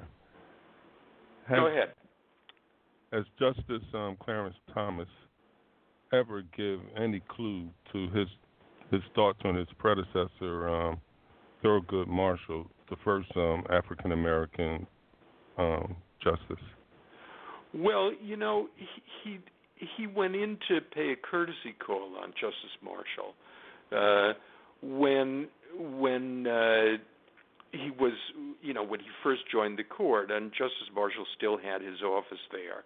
Uh, and he thought he was, you know, he thought there might be some friction between them because they were on opposite sides of the political fence. In fact, what was supposed to be a 10 minute courtesy call turned into hours and hours of friendly, friendly discussion. Um, and what Justice Marshall said to him is, look, and remember, Justice Marshall, as as the litigator for the NAACP, uh, is the man who argued Brown v. Board um, and so many other civil rights cases. Um, and Justice Marshall said to now brand new Justice Thomas, look, he said, I did in my time what I had to do. Um, now you do in your time what you have to do. And uh, Thomas has the most fond memories of Justice Marshall. Uh, so, uh, y- y- you know, and and of course there was such an outcry um, that this monument of the civil rights movement, uh, this this litigator for the NAACP, was replaced by a black conservative. Um, but it it it it brings to mind another event um, in in Thomas's history, which is uh, uh, a federal ju- a black federal judge named Leon Higginbotham uh, wrote this uh, scathing open letter in a law Yeah. journal. oh yeah Uh, right? I mean, in which he said, you know, the senators who voted in favor of Justice Thomas's confirmation wouldn't have even hired them as their own lawyer. This was just affirmative action. Um, and uh, uh, and you know the whole sort of black bar rose up uh, with one voice, and and some years later, Justice Thomas goes to the nat- to the convention of the National Lawyers Association, the oldest, biggest, and most prestigious organization of black lawyers and judges of the country, and he says, "Look, you know, I know how much hostility there is against me because of my political views, um, but he says, you know, all the effort of being the integrator." the first and the only. All the hours of study, they were meant to help, not to hurt.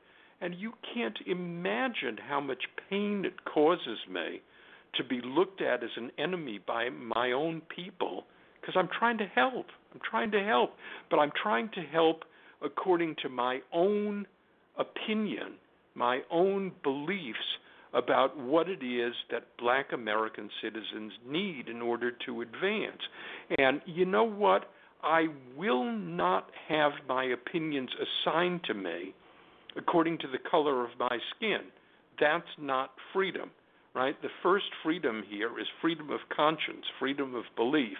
And I'm claiming it as a black man. So he says, Look, I'm a man, a black man, an American, and that's what I've come here to tell you today and I'm going to think for myself and if you if you you know one way of looking over Justice Thomas's jurisprudence um, is to see that an awful lot of it is to try to make well is to try is to try to make good on that promise that we are all endowed by our creator um, with inalienable rights and we're all created equal. And Thomas is trying to make that come true in his own way. And he thinks, I mean, to take an example, right? You mentioned Thurgood Marshall. Okay, so let's go to Brown v. Board. And what Thomas says is look at how, you know, everybody says, oh, the court was so heroic in, in Brown v. Board. Uh, although he doesn't use the word, he, what he's actually saying in his comments on Brown v. Board is look at how cowardly the court was. He says the real hero was Justice John Marshall Harlan in Plessy v. Ferguson in the 1890s. So the the majority of the court says that separate but equal accommodation for the races in public accommodation is okay. It's constitutional. The lone dissenter is John Marshall Harlan, who says our Constitution is colorblind and does not recognize or tolerate classes among citizens. The law regards man as man. And Thomas says, why didn't why didn't Justice Chief Justice Warren just simply quote Justice Harlan and say our Constitution is colorblind, right? and and instead we have this whole rigmarole with psychology to say that in the special case of education, you can't have racial discrimination because separate cannot be equal. Why didn't the court just say what the founders really meant, which is racial discrimination is wrong, period? Period. In any department of public life. And this is, you know, you were mentioning just a minute ago how Justice Thomas had employees when he was running the uh, Equal Employment Opportunity Commission who were teaching him political philosophy.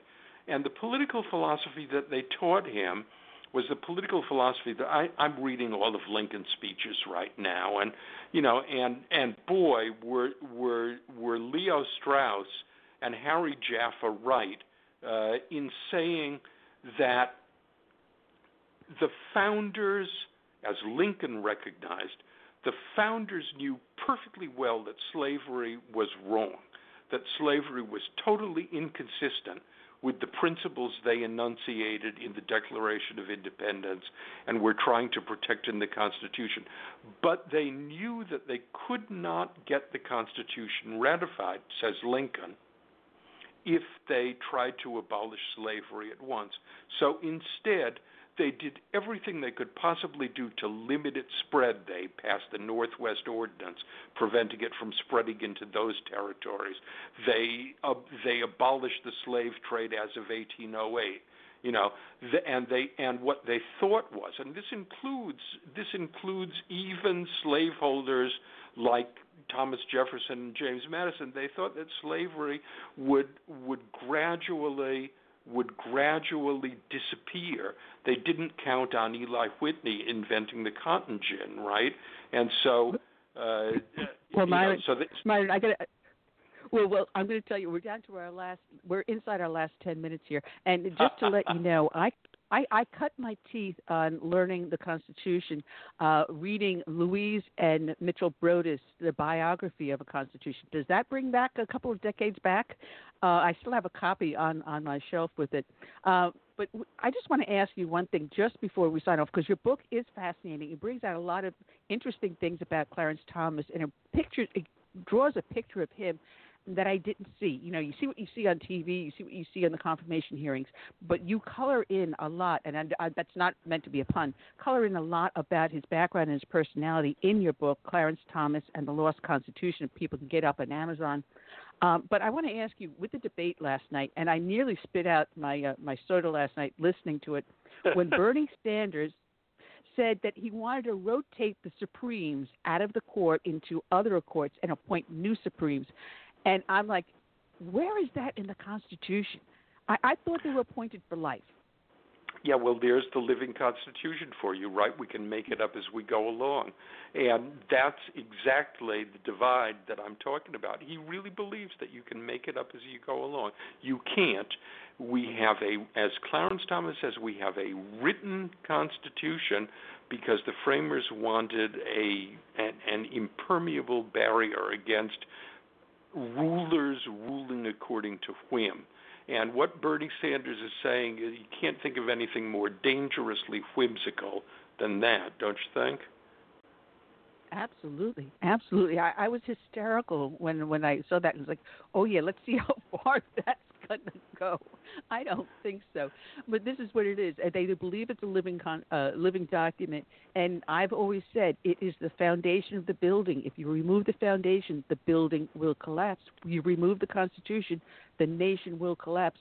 But in your book, you explain all the attacks on the Constitution, the different stages that it goes through, and hopefully we have hope to reclaim it with Clarence Thomas laying this foundation as he is so methodically doing. And if we can just persuade Chief Justice Roberts, um, oh, we can make a lot of headway here. But here's here here's the thing. I mean, he you know Justice Thomas has laid out this this battle plan, um, and he has put the troops in place. So, you know, if there should be four more years of a Republican administration, which has stated as its first priority putting originalist justices on the high bench. Um, I don't know if you remember this, but as recently as five years ago, um, constitutional thinkers like uh, Mark Levin or Richard Epstein uh, at the U of Chicago were were were in such despair over the way the living constitution was distorting our fundamental governmental framework that they were saying we ought to have a new constitutional convention as article 5 of the constitution allows. And i was thinking uh-oh down that road lies disaster right? If once we start tinkering we're not going to end up with something that like a miracle the Convention of 1787 produced. Well, you know, there isn't that kind of despair right now because I think that people see that Justice Thomas's idea of restoring the original Constitution by overturning the Supreme Court decisions that distorted it or permitted other branches of government to distort it you know, by overturning these decisions, we can restore that Constitution in an incremental way. Uh, and we don't need anything as revolutionary and dramatic as an Article 5 constitutional convention. Well, wouldn't that be wonderful if, in a, in a real American way, you know, by the Supreme Court doing what it's supposed to do as laid out in the Federalist Papers uh, and as laid out by uh, John Marshall in Marbury v. Madison, uh, wouldn't it would, wouldn't it be great uh, if Justice Thomas's way of restoring the original Constitution by overturning the illegitimate Supreme Court decisions that subverted it could come to pass. It would be a blessing. Myron, it has been a pleasure to be you were being with us. Um, your book is Clarence Thomas and the Lost Constitution. Do you have a website just shortly because we've got just a couple of seconds left? MyronMagnet.com very easy. And definitely, you will be coming back on the show. I can just sit back and let you take over. it's been fun. No, no, no. The questions were wonderful, and I enjoyed it. I thank you both with all my heart. Oh, you're well, God bless, and thank we'll you. be speaking soon. Take care. All right, Curtis. Um, we will be back the day after Fourth of July. Fourth of July is my mom's birthday, um, so we'll oh. be back when I'll I'll come up with something uh, for all American celebration for the Fourth of July. Um, it, it's not as bad as we think when we think about what someone like Clarence Thomas is doing. There is hope for this republic. But Curtis, it has been fun. The show has gone so oh, fast. Yeah. So I'm leading off with our closing number. When the roll is called up yonder, and I want to thank everyone that joined us in the chat room, uh, in the studio, and everywhere else. And I say until then, good night, and God bless. And get well. Thank you.